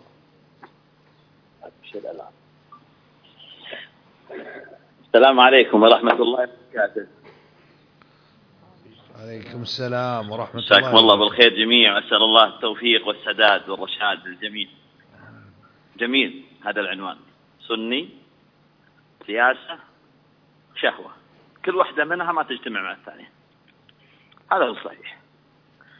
الحمد لله والصلاة والسلام على رسول الله. هذا الموضوع الجميل. كل محب الخير سيقول هذه نصيحة لي. وكل مريض سيقول أنا المقصود. لماذا فضحتوني؟ لكن نقول لمحب الخير زادك الله هدى. واستفد واستقم كما أمرت. ونقول للمريض اغنم هذا الدواء تعالج عجل عافاك الله. ورد الله لك عافيتك. هذا كان دأب الأولين. ولذلك أتى عن أبو زيد أنه قال ما زلت أقود نفسي إلى الله وهي تبكي حتى سقتها وهي تضحك. يعني أقبلت على الله برضا قناعة وبحث عما عند الله عز وجل. وهذا هو الذي يجب على المؤمن لأن الإنسان يفعل ويريد وجه الله. واصبر نفسك مع الذين يدعون ربهم بالغداة والعشي يريدون وجهه ولا تعد عيناك عنهم. تريد زينة الحياة الدنيا؟ ولا تطع. من أغفلنا قلبه عن ذكرنا واتبع هواه وكان أمره فرطا. إذا هذا هو الذي يجب على الإنسان. الشهوة الخفية تخالف وجه الله عز وجل. والغالب تكلموا في الشهوة قالوا هي حب الشهرة حب المدح حب الثناء. وهذا الذي في الحقيقة جعل الناس يقعون أو يتساقطون أو ربما يهلك الإنسان نفسه من حيث أنه يريد وجه الله وهو في الحقيقة يريد إشباع شهوة في نفسه خفية. يقول ابن قدامة أكثر الناس إنما هلكوا لخوف الناس وحبهم مدح الناس لهم وعدم ذم الناس لهم. فصارت حركاتهم للناس ليست لله. وفق ما يرضي الناس. حتى يستمر المدح ويخافون من الذم هناك ناس كثير يريدون يرجعوا لكن يخشى السامعة يخشى القاعدة المستمعة له جمهوره مستمعين. يرجع ماذا يكون؟ تكونوا معه واجتمعوا معه لأجل هذه الشهوة لهذا الأمر فيبدأ يبحث عنهم لا عن رضاء الله عز وجل. ولذلك يقول بشر ما اتقى الله من أحب الشهرة. لأن لابد يتنازل من الحق ويستمر في الباطل من أجل ما يرغبه منه مستمعوه أو حزبه أو تنظيمه أو فرقته. وما أجمل ما قال سفيان عندما قال ما عالجت شيء أشد. الله أكبر. ما عالجت شد أشد علي من نيتي. ولذلك النفس شديدة معالجتها. فيقول مرة لي ومرة علي. لأنه يعالج نفسه. فيقول ما وجدت شيء أشد من نفسي مرة لي ومرة عليها. هكذا أنت. العلم ليس بكثرة الرواية ولا تعدد ما يقول الإنسان هنا وهنا وهنا لا لا. نور يقذفه الله عز وجل. في قلب العبد شرطه الاتباع الفرار من الهوى والابتداع. وهذه الشهوة أمر ابتلانا الله عز وجل به. ولذلك يقول الشاطبي آخر الأشياء نزولا من قلوب الصالحين حب السلطة والتصدر. السلطة مرض. تسلط هذا والتصدر مرض. ويقول ابن الأثير إن الشهوة الخفية حب اطلاع الناس على العمل. تجده ما يجعل له شيئا مع الله خبيئا مع الله. قيل وقال وفعلت وسويت وهكذا. اترك هذا كله منك. لأن من علامات إعراض الله عز وجل عن العبد أن يجعل شغله فيما لا يعنيه وكما قال الحسن هذا. ولذلك قلوب الناس لا نعرف ما فيها ولكن ألسنتهم تغرف ما فيها. يقول يحيى بن معاذ القلوب كالقدور تغلي بما فيها وألسنتها مغاريفها. فانظر الرجل حين يتكلم فإن لسانه يغترف لك ما في قلبه حلو حامض عذب وجاج غير ذلك. ويبين لك طعم قلبه اغتراف لسانه. هذه الشهوات هذه الأمراض هذه الأدواء هذه البلايا التي تنزل في الناس. لا شك أنها خطيرة جدا. العلماء ما مر بهم هذه الأشياء. نضرب أمثلة كثيرة كلهم. الإمام أحمد صاحب سنة. ومع الحكام النصح في الدعاء. والذات خبيء النفس. لا يحب أن ينتصر لنفسه في شيء. بل أتته مواطن لينتصر وما انتصر. شيخ الإسلام ابن تيمية صاحب سنة قوي فيها. الحكام معروف موقفه نصحه وتبين لهم. يسجنوا أذية له في اعتقاده. ولكن آه، أمور الذات خفي غيره من العلماء مواقف كثيرة جدا. العجالة ما تسعف. والوقت والزمن مختصر. لكني سأتكلم عن علاج الشهوة الخفية. لابد لها علاج. أول شيء أسأل الله عز وجل الإخلاص والتجرد في الأقوال والأعمال. وابتغي فيما أتاك الله الدار الآخرة. كل شيء اجعل خالص لوجه ألا لله الدين الخالص. عاتب نيتك. أدب نفسك. ثانيا اعرف قدرك. اعرف منزلتك. خل منك الأشياء اللي تجعل نفسك في غير منزلتها. رحم الله امرئ عرف قدر نفسه. ثالثا أكثر من الدعاء بطلب العون من الله عز وجل. والرشد والهدى والسداد. النبي صلى الله عليه وسلم في كل افتتاح خطبة حاجته في كل خطبة خطبة. من يهده الله فلا مضل له ومن يضلل فلا هادي له. ونعوذ بالله من شرور أنفسنا وسيئات أعمالنا. هذه تزكية هذه تربية هذه تعليم. خطبة الحاجة بذاتها منهج تربوي مستقل بل فيها وضوح المنهج السني. أربعة. اترك استشراف الأمور. والاستعجال والتصدر والتزعم. أنا لها لا لست لها لها أهلها. خامسا جاهد نفسك بلزوم غرز أهل العلم الكبار. وإياك تنقصهم بالتنقص الخفي والطعن والهمز واللمز. كما كان يفعل الحزبيين. هؤلاء ما ما يعرفونها ما يفقهوا الواقع ما مروا بها ما يعرفون أحوال كذا ما يدرون عن كذا. لا أعرف قدرهم. لا تجعل نفسك في مصافهم بل لا تجعل نفسك مقدم عند نفسك عليهم. لا تجعل نفسك عند نفسك مقدم على سماعك لأهل العلم. لا ينبغي لك أن تؤدب نفسك. انتبه من نفسك أيضا سادسا. اسكت المادحين. إذا أطروك أو ذكروك أو رفعوك أو بجلوك العلامة الإمام أنت تعرف نفسك وعارف أمرك. ولا تتسرع في الأمور تصدر لها. لا لا تصدر. إذا أتى أمر ارجع إلى أهله. فإذا أصابهم أمر من الأمن أو الخوف فذاعوا به. لا رد إلى أهل العلم. أيضا من علاجها لزوم الجماعة وعدم التقدم على الإمام في الأمور العامة. الأمر العام لعلماء العامة الجميع. أما أنت نفسك ربها علمها زكها. أيضا اطمع فيما عند الله لا فيما عند الناس. مش موقفي؟ أحط لي بصمة أحط لي موقف. لازم يصير أنا أتكلم لازم أول من يقول في الموضوع هذا أنا. لازم الناس يحيلون لي. لا لا لا. يحيلون على الكتاب والسنة. أنت بكرة بتموت من يبين للناس؟ الكتاب والسنة باقية. عود عن نفسك على مقولة لا أعلم. هذه المسألة تجهلني عود نفسك مو بعيب. وهذا فعلا يقتل الشهوة الخفية فيك. أما دائما أنا ما أخطيت أنا صواب أنا عدل. غيري هو المايل. لا لا. لابد أن تربي نفسك.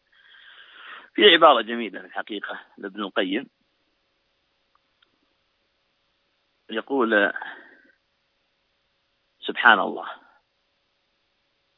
في النفس كبر إبليس وحسد قابيل وعتو عاد طغيان ثمود وجراءة مرود واستطالة فرعون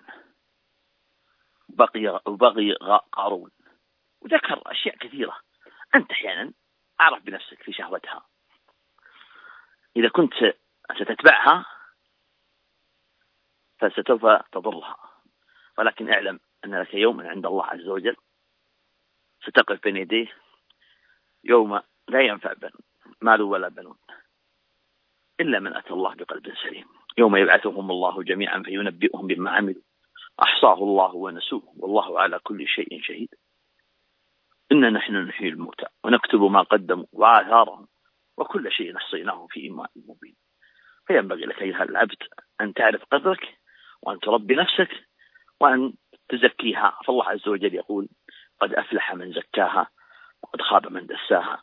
هذه نصيحتي وهذه كلمتي وهذه مشاركتي فأعتذر عن اختصارها وبالله التوفيق وصلى الله وسلم على محمد. وزادكم الله من كل خير. وهدى. والسلام عليكم ورحمة الله وبركاته. وعليكم السلام ورحمة الله وبركاته. جزا الله شيخنا الحبيب شيخ محمد بن رمزان على هذه الكلمة. والآن مع الشيخ المكرم شيخ الشيخ أحمد بازمول حفظه الله تعالى ليتكلم عن الشهوة الخفية وأرجو بيانها وما معناها وما أمراض هذه الشهوة فليتفضل مشكورا. بسم الله الرحمن الرحيم. إن الحمد لله نحمده ونستعينه ونستغفره ونعوذ بالله من شرور أنفسنا ومن سيئات أعمالنا من يهده الله فلا مضل له ومن يضلل فلا هادي له. وأشهد أن لا إله إلا الله وحده لا شريك له. وأشهد أن محمدا عبده ورسوله. ألا وإن أصدق الكلام كلام الله وخير الهدى هدى محمد وشر الأمور محدثاتها محدثاتها وكل محدثة بدعة وكل بدعة ضلالة وكل ضلالة في النار. أما بعد قبل أن أبين معنى الشهوة الخفية أود التعليق يسيرا على آه، الموضوع من جهة السني والسياسة. فأولا كما ذكر المشايخ جزاهم الله خيرا الموضوع تنبيه للسني على المسلك الشرعي والمنهج السلفي الذي يخوضه في مثل هذه المسائل. فعلى السني إن كان سنيا صادقا أن يتبع ما كان عليه النبي صلى الله عليه وسلم وأصحابه. فدع السياسة لأهلها لأن السياسة لها أهلها المختصون بها وسأذكر الدليل على ذلك. فأقول كما نص العلماء إن التدخل في أمور السياسة من الافتيات إن التدخل في أمور السياسة من غير إذن ولي الأمر من الافتيات والتقدم على ولي الأمر المذموم. ثانيا إن التدخل في أمور السياسة ونشر الكلام في عامة الناس هو من باب إشغال الناس بما لا يعنيهم. إن التدخل في أمور السياسة ونشرها في عامة الناس هو من باب الفوضوية ومن باب التشويش والتشغيب في المجتمع. إن التدخل في أمور السياسة هو لفت لأنظار العدو لتفكير الناس في المجتمع. إن التدخل في أمور السياسة وإعلانها هو خوض من خا وخوض من خاض فيها هو خوضه في أمر لا يحسنه. ما لك وللسياسة؟ دعها معها سقاءها ووكاءها. ما لك ولها؟ قال صلى الله عليه وسلم من حسن إسلام المرء تركه ما لا يعنيه. أما الدليل على أن السياسة لها أهلها فقوله صلى الله عليه وسلم ألا كلكم راع وكلكم مسؤول عن رعيته. وتأمل فالأمير الذي على الناس راع وهو مسؤول عن رعيته والرجل راع على أهل بيته وهو مسؤول عن رعيته. وهذا مصداق ما قاله شيخنا الشيخ زيد حفظه الله تعالى حين قال خلك في بيتك وعيالك أنت مسؤول عن هذا. فهذا هو قول النبي صلى الله عليه وسلم والرجل راع على أهل بيته وهو مسؤول عن رعيته. وقال الأمير الذي على الناس راع وهو مسؤول عن رعيته فبارك الله فيكم يا أهل السنة يا من خضتم في هذه المسائل دعوها لأهلها وعليكم بالسنة إلزموها. أما الشهوة الخفية فقد قال ابن جرير رحمه الله تعالى في بيانها أن بعض أن بعض أهل العلم قال فيها الشهوة الخفية الذي يحب أن يحمد على البر يعني على فعل الخير والأصل في المسلم أن يعمل الخير لوجه الله عز وجل ويستوي في قلبه ثناء الناس وذمهم. وقال آخرون في, الشهوة الخفية هي شهوة النفس لما قد حرمه الله عليها من شرب خمر أو ركوب فاحشة من امرأة لا تحل له وما أشبه ذلك من الأشياء, من الأشياء المحرمة. وقال آخرون هو كل شيء من المعاصي يضمره صاحبه ويصر, ويصر عليه فإنما هو الإصرار وإن لم يعمله وإن لم يعمله. قال ابن جرير والصواب من القول عندنا أن الشهوة الخفية شهوة النفس الباطنة لما حل وحرم. فالشهوة الخفية إذا أفرطت حملت صاحبها على ركوب ما لا يحل له ركوبه من الزنا وشرب الخمر والسكر والسرقة وغير ذلك من المحارم. أيها الإخوة إن المطلوب شرعا من كل واحد منا ولذلك خلقنا الله عز وجل قد ذكره الله لنا في قوله عز وجل وما خلقت الجن والإنس إلا ليعبدون قال السعدي هذه الغاية التي خلق الله الجن والإنس لها وبعث جميع الرسل يدعون إليها وهي عبادته المتضمنة لمعرفته ومحبته المتضمنة لمعرفته ومحبته والإنابة إليه والإقبال عليه والإعراض عما سواه وذلك يتضمن معرفة الله تعالى فإن تمام العبادة متوقف على المعرفة بالله بل كلما ازداد العبد معرفة لربه كانت عبادته أكمل فهذا الذي خلق الله المكلفين لأجله فما خلقهم لحاجة منه إليهم. انتهى. ولا بد من الإخلاص. الذي به تتخلص النفس من شهوتها الخفية. قال الله عز وجل وهو الذي خلق السماوات والأرض في ستة أيام وكان عرشه على الماء ليبلوكم أيكم أحسن عملا. قال السعدي رحمه الله تعالى أي ليمتحنكم إذ خلق لكم ما في السماوات والأرض بأمره ونهيه فينظر أيكم أحسن عملا. قال الفضيل بن عياض أحسن عملا أخلصه وأصوبه. قيل للفضيل ما أخلصه وما أصوبه؟ فقيل إن العمل إذا كان خالصا لله ولم يكن صوابا على سنة رسول الله لم يقبل. وإذا كان صوابا على سنة رسول الله ولم يكن خالصا لله لم يقبل. حتى يكون خالصا لله صوابا على سنة رسول الله صلى الله عليه وسلم. انتهى. والنبي صلى الله عليه وسلم خاف على أمته الشهوة الخفية. فقد أخرج الطبراني في المعجم الكبير والبيهقي في الزهد وحسنه الألباني رحمه الله تعالى. في السلسلة الصحيحة عن النبي صلى الله عليه وسلم أنه قال يا نعاي العرب يا نعاي العرب ثلاثا إن أخوف ما أخاف عليكم الرياء والشهوة الخفية. قوله صلى الله عليه وسلم يا نعاي العرب أي اذكروا للناس وتناقلوا بين الناس إن أخوف ما أخاف عليكم الرياء والشهوة الخفية. وأخرج ابن ماجه والبيهقي عن أبي سعيد الخدري رضي الله عنه قال خرج علينا رسول الله صلى الله عليه وسلم ونحن نتذاكر الدجال فقال ألا أخبركم بما هو أخوف عليكم عندي من المسيح الدجال فقلنا بلى يا رسول الله فقال الشرك الخفي أن يقوم الرجل فيصلي فيزين صلاته لما يرى من نظر رجل. قال شيخ الإسلام ابن تيمية رحمه الله تعالى الشرك غالب على النفوس وهو كما جاء في الحديث هو في هذه الأمة أخفى من دبيب النمل. وفي حديث آخر قال أبو بكر يا رسول الله كيف ننجو منه؟ وهو أخفى من دبيب النمل. فقال صلى الله عليه وسلم أعلمك كلمة إذا قلتها نجوت من دق من دقه وجله. قل اللهم إني أعوذ بك أن أشرك بك وأنا أعلم وأستغفرك لما لا أعلم. وكان عمر رضي الله عنه يقول في دعائه اللهم اجعل عملي كله صالحا واجعله لوجهك خالصا ولا تجعل لأحد فيه شيئا.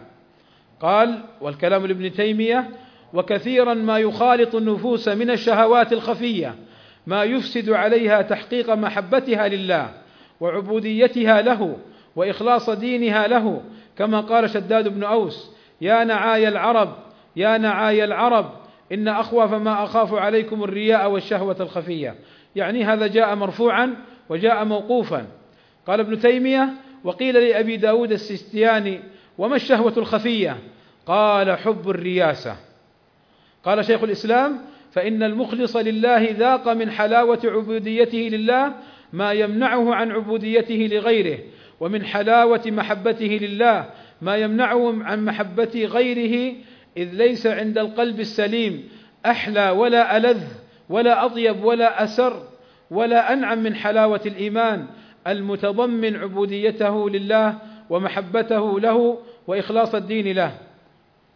إلى أن قال وإذا كان العبد مخلصا لله اجتباه ربه فأحيا قلبه واجتذبه إليه فينصرف عنه ما يضاد ذلك من السوء والفحشاء ويخاف من حصول ضد ذلك بخلاف القلب الذي لم يخلص لله فإن فيه طلبا وإرادة وحبا مطلقا فهو فيهوى ما يسمح له ويتشبث بما يهواه كالغصن أي أي نسيم مر به عطفه وأماله. قال فتارة تجتذبه الصور المحرمة وغير المحرمة فيبقى أسيرا عبدا لمن لو اتخذه هو عبدا له لكان ذلك عيبا ونقصا وذما. وتارة يجتذبه الشرف والرئاسة فترضيه الكلمة وتغضبه الكلمة ويستعبده من يثني عليه ولو بالباطل ويعادي من يذمه ولو بالحق. ودارة يستعبده الدرهم والدينار. إلى أن قال إلى آخر كلامه رحمه الله تعالى أيضا نبهنا النبي صلى الله عليه وسلم وحذرنا من الشهوة من الشهوة الخفية وذلك أن أول ثلاثة تسعر بهم النار يوم القيامة عالم تعلم وقرأ القرآن ليثنى عليه ويمدح في الدنيا فيما يظهر للناس في الدنيا أنه لله ولكن هو طلب ذلك للناس وكان ذلك شهوة في نفسه والآخر منفق ماله في سبيل الله فيما يظهر للناس ولكنه أنفقه ليقال كريم. والثالث مجاهد قاتل فيما يظهر للناس في سبيل الله ولكنه في حقيقة أمره وفي نفسه الخف وفي شهوة نفسه إنما قاتل ليقال شجاع فأولئك أول ثلاثة تسعر بهم النار. ولقد كان أبو هريرة رضي الله عنه إذا ذكر هذا الحديث غشي عليه وبكى رضي الله عنه وأرضاه. أيها الإخوة إن الشهوة الخفية لا يسلم منها إلا من رحم الله حتى العالم وطالب العلم يخشى عليه منها. أخرج ابن المبارك في الزهد عن شداد بن أوس أنه تسجى بثوب أي, أي تغطى بثوب ثم بكى وبكى فقال له قائل ما يبكيك يا أبا يعلى؟ قال إن أخوف ما أخاف عليكم الشهوة الخفية والرياء. الظاهر أنكم لن تؤتوا إلا من قبل رؤوسكم أي علماؤكم. إنكم لن تؤتوا إلا من قبل رؤوسكم. إنكم لن تؤتوا إلا من قبل رؤوسكم. الذين إن أمروا بخير أطيعوا وإن أمروا بشر أطيعوا. وما المنافق إنما المنافق كالجمل. اختنق فمات في رق في في ربقه لن يعدو شره نفسه.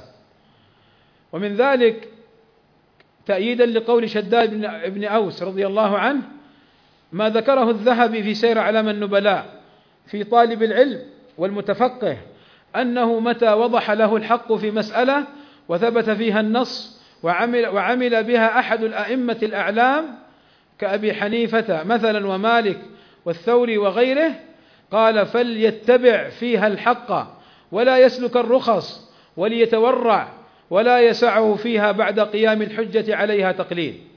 إلى أن قال فإن خاف ممن يشغب عليه من الفقهاء إن اتبع الحق وخالف قول إمام قد يشغب عليه من الفقهاء. يعني أن الواجب على الفقهاء أن يؤيدوه لاتباعه الحق.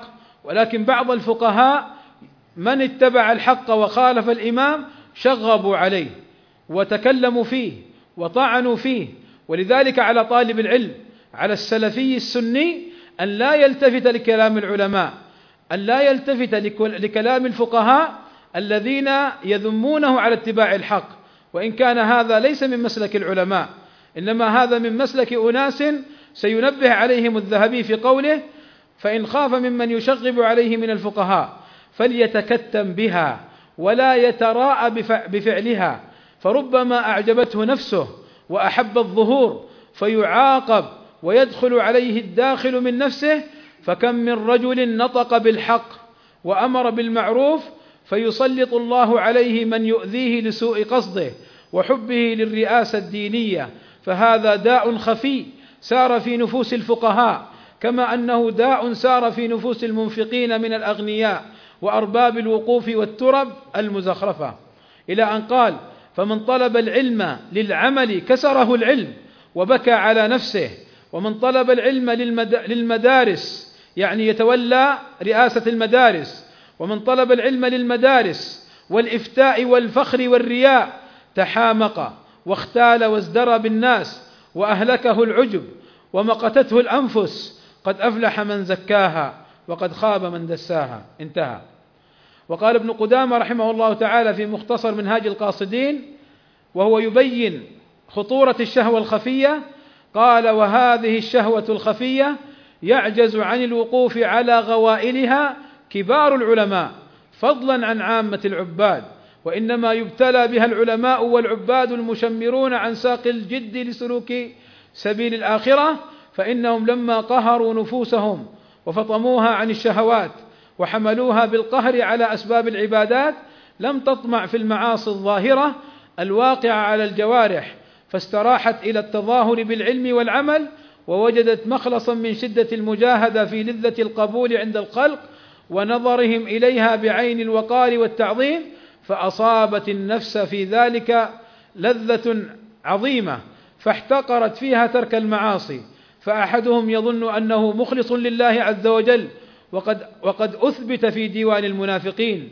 وهذه مكيدة عظيمة لا يسلم منها إلا المقربون. ولذلك قيل آخر ما يخرج من رؤوس الصديقين حب الرياسة وإذا كان هو الداء الدفين الذي هو أعظم شبكة للشياطين وج قال وجب يعني أن يتعلم الإنسان أسبابه وحقيقته وأقسامه ثم بين ذلك. وأختم كلامي بعلاج الشهوة بعلاج الشهوة الخفية وقد ذكرها الشيخ ابن رمزان حفظه الله تعالى ولكني ألخصها في نقاط. النقطة الأولى الإخلاص لله عز وجل والثانية اتباع السنة والثالث سنة النبي صلى الله عليه وسلم والثالث اتباع المنهج منهج السلف الصالح والرابع ترك التصدر والتزعم والخامس والخامس لزوم العلماء والأمراء بأن يكون المرء وراءهم ولا يتقدمهم ومجاهدة النفس في ذلك مع الدعاء كما علم النبي صلى الله عليه وسلم أبا بكر رضي الله عنه وعن جميع صحابة رسول الله صلى الله عليه وسلم وعلم هذه الأمة أن تقول اللهم إني أعوذ بك أن أشرك بك شيئا وأنا أعلم وأستغفرك لما لا أعلم. وصلى الله وسلم على نبينا محمد وعلى آله وصحبه أجمعين جزا الله الشيخ جزا الله الشيخ أحمد بازمول خير الجزاء على هذه آه، الفوائد الكثيرة والثروة التي أكرمنا وأتحفنا بها في معنى الشهوة الخفية.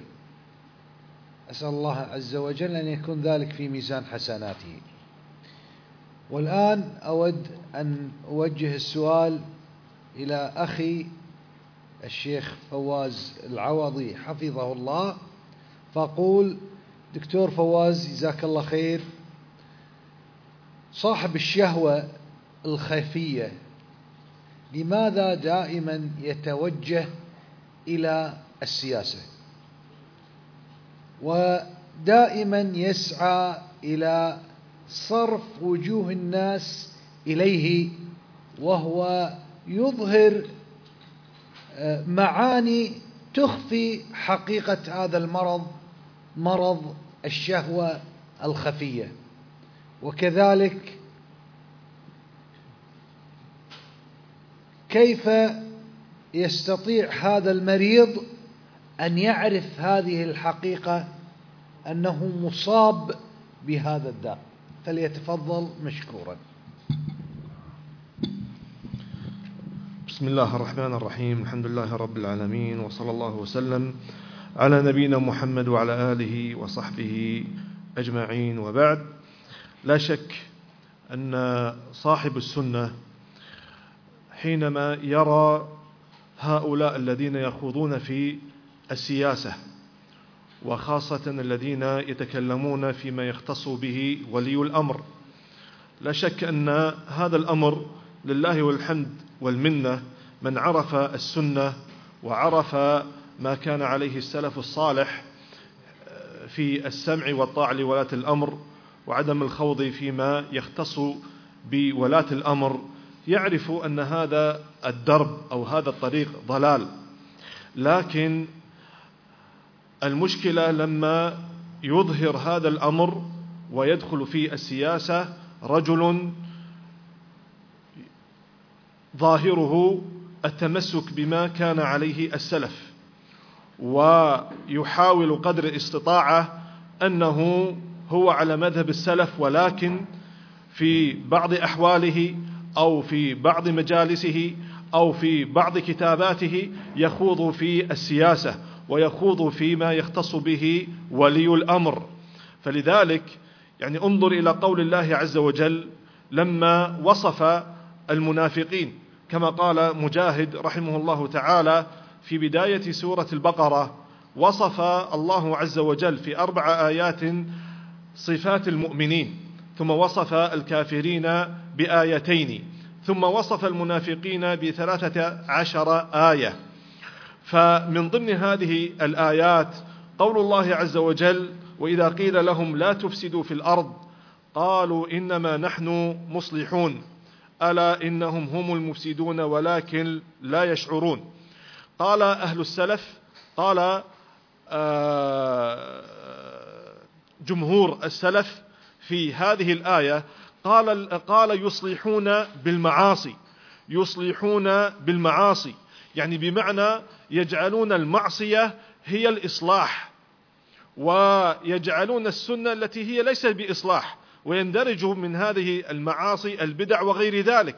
فيرون أن الكلام في شؤون ولاة الأمر والخوض فيما يختص به ولاة الأمر من الحروب وإقامة الحدود وغير ذلك يقولون هذا من باب الإصلاح. ولكن وصفهم الله عز وجل بأن هذا من باب الفساد. ولذلك تجد كذلك قول النبي صلى الله عليه وسلم في صفات هؤلاء الذين يظهرون الصلاح ويظهرون الإصلاح ويظهرون أنهم يريدون حينما يتكلمون في ولاة الأمر أو فيما يختص بولاة الأمر أن هذا من باب الإصلاح ومن باب إصلاح هذه الأمور.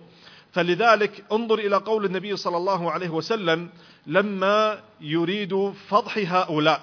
يقول النبي صلى الله عليه وسلم خصلتان خصلتان لا تجتمعان في منافق حسن سمت ولا فقه في الدين.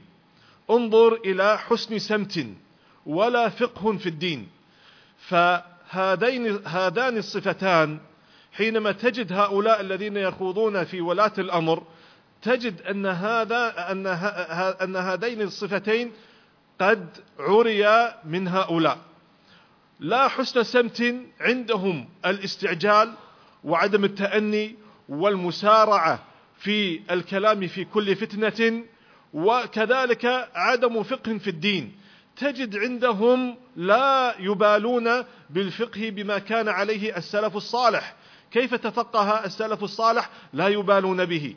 إنما عندهم فقه الواقع والدخول في السياسات. هذا هو حقيقة أمرهم. وطبعا كما هو العنوان آه، فيما نشره يعني مشايخنا أن العنوان السني والشهوة الخفية والسياسة. فالسني يجابه هؤلاء الذين يتكلمون في ولاة الأمر طيب؟ أو يتكلمون في السياسات طيب؟ هؤلاء إما أن يكونوا ظاهرين كالإخوان المسلمين والسرورية وعلى مذهب عبد الرحمن الخالق من التراثيين وغير ذلك تجد عندهم هذا الأمر وهذا أمر واضح لله الحمد لمنه ولكن لما يكون يكون الرجل سلفي الاعتقاد ويظهر مذهب السلف ولكن في حقيقة أمره يخوض فيما لا يجوز له الخوض فيه. فلذلك هذا خلاف هدي الصحابة رضي الله عنهم. انظر إلى قول سعد بن أبي وقاص رضي الله عنه يقول قال النبي صلى الله عليه وسلم إن الله يحب العبد الخفي التقي الغني. متى قال هذه الكلمة سعد بن رضي الله عنه؟ لما جاءه ابنه عمر ونزل من دابته قبل أن يأتي قال سعد رضي الله عنه أعوذ بالله من شر هذا الراكب. فنزل عمر ابن سعد قال نزلت في إبلك وغنمك وتركت الناس يخوضون في الملك. قال له سعد رضي الله عنه اسكت وضرب على صدره. قال سمعت رسول الله صلى الله عليه وسلم يقول إن الله يحب العبد الخفي التقي الغني. فانظر إلى هؤلاء. هم لا يحبون الخفاء يعني لا يحبون البعد عن السياسات بل يخوضون في السياسات. فعلامة هؤلاء أنهم يخوضون فيما نهى عنه السلف ويخوضون في كل ما نهى عنه السلف. فانظر إلى سعد رضي الله عنه. اعتزل الفتنة لما حصلت الفتنة وحصل آه، ما حصل في الملك وغير ذلك. اعتزل الفتنة كما ذكر شيخ الإسلام ابن تيمية رحمة الله عليه أنهم غالب أصحاب النبي صلى الله عليه وسلم اعتزلوا الفتن. وهذا وصية النبي صلى الله عليه وسلم. كما قال النبي صلى الله عليه وسلم هذا آه، في آه، ستكون فتن القاعد فيها خير من القائم. والقائم فيها خير من الماشي والماشي فيها خير من الساعي. من تشرف لها تستشرفه من وجد ملجأ أو معادا فليعوذ به. في رواية من كان صاحب إبل فليلحق بإبله ومن كان صاحب غنم فليلحق بغنمه ومن كان عنده أرض فليلحق بأرضه. يعني انظر إلى حرص النبي صلى الله عليه وسلم في البعد عن الفتن. لكن تجد هؤلاء كما في السؤال الموجه أن علامة هؤلاء الذين لا يريدون إظهار حقيقتهم أنهم يخوضون في السياسات. وطبعا مثل ما ذكر شيخنا جزاه الله خير الشيخ أحمد أنهم يريدون العلو في الأرض وأهل السنة لا يريدون العلو في الأرض. من كذلك من صفاتهم أنهم يدخلون على الأمراء ويخوضون مع الأمراء. طيب بخلاف ما يظهرونه أمام الناس. كما قال عمر عبد الله بن عمر رضي الله عنه لما جاءه أناس قالوا يا عبد الله يا عبد الله إنا إذا دخلنا على الأمراء نتكلم بكلام فإذا خرجنا تكلمنا بكلام غير الذي تكلمنا عند الأمراء. قال عبد الله بن عمر كنا نعد ذلك من النفاق كنا نعد ذلك من النفاق. وغالب هؤلاء هؤلاء الجماعات ورؤوسهم إذا دخلوا على الأمراء وهذا مشاهد ومعروف عندكم. يتكلمون عند الأمراء بكلام فيه وفيه ثم إذا خرجوا تكلموا بكلام غير ذلك. كذلك من علاماتهم أنهم يتكالبون على الدنيا في طلب رضا الناس والمدح وغير ذلك وكذلك يتزينون بالعلم. كما قال سفيان الثوري رحمه الله تعالى زينوا زينوا العلم ولا تزينوا به. يعني هناك من الناس من يتزين به حتى يقال أنه كذا وانه مصلح. فهناك من الناس من يقوم, من يقوم بالأمر بالمعروف والنهي عن المنكر. وعلامة الأمر بالمعروف والنهي عن المنكر فيما يظهره يستجلب. يستجلب. الذي يقوم بالأمر بالمعروف والنهي عن المنكر أمام الناس يستجلب عواطف الناس. بخل فيقول الناس ماذا يقولون؟ يقولون هذا مصلح هذا يريد الإصلاح وغير ذلك وهو مذهب الخوارج الذين يتكلمون على ولاة الأمر علانية هذا هو مذهب الخوارج. فانتبه واحذر وإياك أيها السني أن تنخدع بهؤلاء وعليك بالرجوع إلى ما كان عليه السلف الصالح ونقف إلى هنا وصلى الله وسلم على نبينا محمد وعلى آله وصحبه. جزاكم الله خير. جزا الله الشيخ فواز على هذه الكلمة. ونختم إن شاء الله الندوة بهذه الكلمة. أقول إن هذا الموضوع قد تكلم فيه وكتب فيه منذ القدم. والسياسة هي دعوى الخوارج في عهد الصحابة. فمن تكلم في شؤون الناس وفي مسائل قسمة الأموال والأحكام هم الخوارج. كما كان ذلك من ذو الخويصرة التميمي الذي قال للنبي صلى الله عليه وسلم اعدل يا محمد صلى الله عليه وسلم. إنها قسمة لا يراد بها وجه الله عز وجل. إذا هذه منهجية الخوارج حيثما كانوا. ثم انتشرت هذه المادة وكتب فيها ما كتب. ولكن هناك فرقان بين ما كتب أصحاب اللواء السني عن غيرهم. إلا أن من تكلم في هذا الباب دائما يستشهد في المواضيع السياسية أو السلطانية أو الحاكمية بكتب لا تنسب إلى منهج أهل السنة. كاستشهاده بكتاب الفصل لابن حزم أو لكتاب آه، الأحكام السلطانية للماوردي وقس على ذلك أو كتب آه، الملل والنحل. وهناك كتب كثيرة كتبت في هذا الباب كالبرهان في فضل السلطان والإشارة إلى أدب الإمارة وقوانين الوزارة وسياسة الملك. هذه كلها كتب كتبت في القرن الثامن والسابع والسادس. والجوهر النفيس في سياسة الرئيس وتحفة الترك فيما يجب أن يعمل في الملك. وقس على ذلك من كتب كثيرة تكلمت في هذه الأبواب ولكن لم يكن ذلك على هدي السلف كما أصل علماء السنة هذه المواضيع في الكتب الحديثية أو في الكتب العقائدية. على سبيل المثال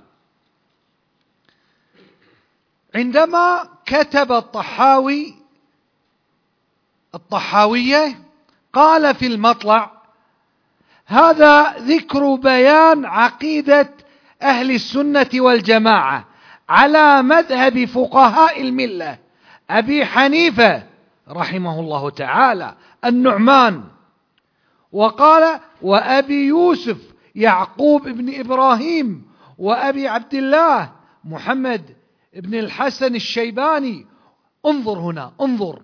وما يعتقدون من أصول الدين ويدينون به الرب سبحانه وتعالى انظر إلى التأصيل إلى أن قال أن هذه العقيدة هي عقيدة من؟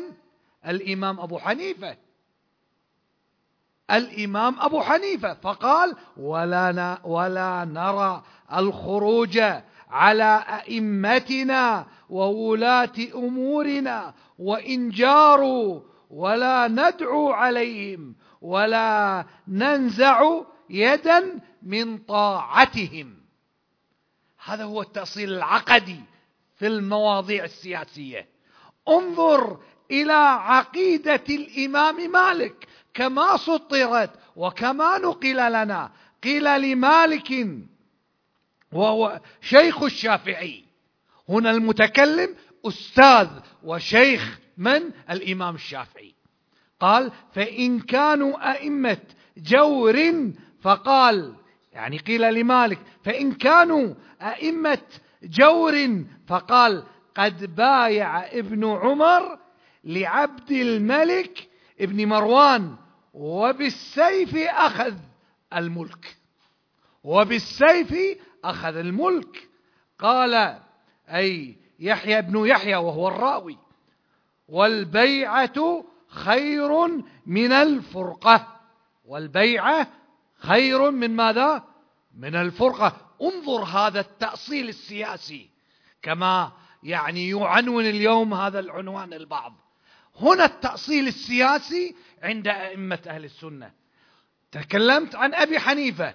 ثم أردفت عن الإمام مالك فلنأتي إلى الشافعي. فماذا يقول الإمام الشافعي؟ يقول يقول كل كل من غلب على الخلافة أو تغلب على الخلافة بالسيف حتى يسمى خليفة ويجمع الناس أو ويجتمع الناس أي استقرارهم عليه. ها؟ ولم يغالبهم أحد عليه فهو خليفة. فهو خليفة. وماذا قال؟ ها؟ تلميذ الإمام الشافعي وهو إمام أهل السنة الإمام أحمد. ومن عليهم بالسيف حتى صار خليفة. وسمي أمير المؤمنين أي له السمع والطاعة. انظر إلى التسلسل العقدي.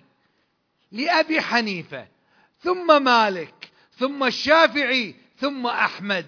هل ارتضى أبناء الجماعات السياسية الإسلامية البدعية هذا المنهج المؤصل المنقول بالأثر عن أئمتنا؟ لا. وهنا الفارق وهنا الفرقان المبين بين دعوة السنة والسن مع السياسة وبين البدعي مع السياسة. هذا فرقان جلي. لم أنطق بقول فلان أو فلان بل أتيت بأئمة الفقه كما تدرس في كتب في كتب الجامعات الشرعية. قال الشافعي وقال أحمد وقال مالك وقال آه، وقال أبو حنيفة. أقول انظر هذا ما نقل العلماء. أنا لم أقل قال الخلال قال اللالكائي لا لم أقل قال ابن بطة. كل هؤلاء سطروا المنهج السني في السياسة. كيف للسني أن يتعامل مع القرار السياسي؟ كيف للسني أن يتعامل مع شؤون العامة؟ كيف للسني أن يمتنع عن منازعة الأمر أهله؟ هذه عقيدة. هذه أصل من أصول الاعتقاد عند أهل السنة. هذه المسألة أقصد. ولكن وللأسف يؤتى بكتب لا اعتبار لها عند أهل السنة ككتاب الفصل على سبيل المثال أو كتاب الأحكام السلطانية فيستشهد بها على أن هذا النقل لأهل السنة. لا هذا ليس له اعتبار عند أهل السنة. ولكن هذا نهج ونفس واعتقاد وطريقة أهل الانحراف. كعبد الله النفيسي على سبيل المثال آه، كمحمد سرور زين العابدين كسيد وأمثاله كعبد الرحمن عبد الخالق ولكن أصحاب المدارس السنية يقولون نعم نحن استقينا المعاني هذه من كتب الاعتقاد والمنهج في كيف للسني أن يتعامل مع الإدارة العامة لشؤون الناس المعبر عنها بالسياسة. اذا يا إخوان هذه المسألة لابد أن يدرك الإنسان أن لها أبعاد. وأقول هنا أن هذه السياسة تلونت بألوان في هذا العصر المعاصر. لون ديمقراطي ولون اشتراكي. لنسمع ماذا قال أئمة العصر كالعلامه الفقيه ابن عثيمين رحمه الله عندما أراد أن يتكلم عن الفكر السياسي الاشتراكي. نعم أئمة أهل السنة بينوا ووضحوا وبينوا الحق وردوا الباطل على أهل الباطل. فقال هذا الإمام ابن عثيمين رحمه الله رحمة واسعة قال فإن الله تعالى ابتلى المسلمين في عام كذا وكذا بظهور قانون ظالم جائر خارج على أحكام الله وحكمه تعالى.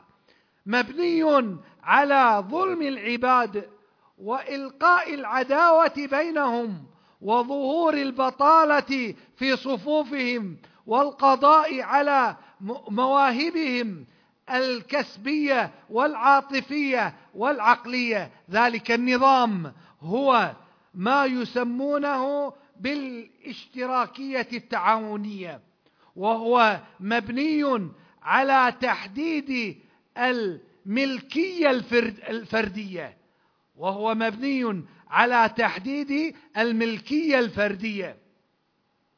واذابه الطبقات التميزية ليكون الناس سواء في الفقر والعبودية والذل. تحت نظام هذا القانون الفاسد الطاغي. انتهى كلام الشيخ. اذا ماذا يقول هنا الإمام رحمه الله تعالى الفقيه؟ يقول هذا النظام الفاسد الطاغي عن الحد الشرعي. وللأسف أتى من أتى. من الناس. وجعلوا هذا الباطل من الدين. لي لي ليغيروا على الناس ابتغاء الفتنة وابتغاء تأويل الحق. فقالوا الاشتراكية لأبي ذر الغفاري. الاشتراكية لمن؟ لأبي ذر الغفاري عندما ذهب إلى الربده وأقول هذا لم يكن مقتصر على الاشتراكية بل حتى الديمقراطية. فماذا يقول؟ فماذا يقول هذا الاخواني نتاج المدرسة الإخوانية عبد الله غول الرئيس التركي السابق اعترض على تسميته بالاسلامي اعترض على تسميته بالاسلامي فقال ولا تسمونا بإسلاميين. نحن حزب أوروبي محافظ حديث. لا نعترض إذا وصفنا بأننا ديمقراطيون مسلمون على غرار الديمقراطية المسيحية في البلدان الأوروبية. هل يتصور؟ نعم. هل يتصور الإنسان أن يسمع مثل هذا الكلام؟ نعم. هذا سبيل الساسة. هذه نهاية الساسة. الذين أخذوا هذه الألوية الباطلة كالاشتراكية والديمقراطية والعلمانية والليبرالية فمآلهم إلى هذه الانتكاسة والعياذ بالله. لاحظ ملاحظة هنا خروج عن الدرس. لم أتكلم باسم رجل هو على رأس النظام. تكلمت عن عبد الله غول لأنه ترك الحكم في 2014 فرنجي وإلا لن أتكلم عليه لو كان هو على رأس الدولة. فهذا من باب التمييز والتبيين. فأقول هذه طريقة كل من سلك النهج السياسي في الوصول إلى تحكيم الشريعة زعموا. بل الذي نحن عليه. ما عليه أئمة هذا العصر كالشيخ ناصر الدين الألباني كالشيخ ابن عثيمين كالشيخ عبد العزيز بن باز كالشيخ الفوزان كالشيخ ربيع كالشيخ عبيد. هؤلاء بينوا وأوضحوا الحقيقة بالنسبة لهذه المسألة كيف يتعامل السني مع المواضيع التي تهم الناس أو تدير شؤون الناس يتعامل بأن هذا الأمر لا ننازع فيه ولي الأمر وأقول قولي هذا وأستغفر الله لي ولكم وآخر دعوانا أن الحمد لله رب العالمين.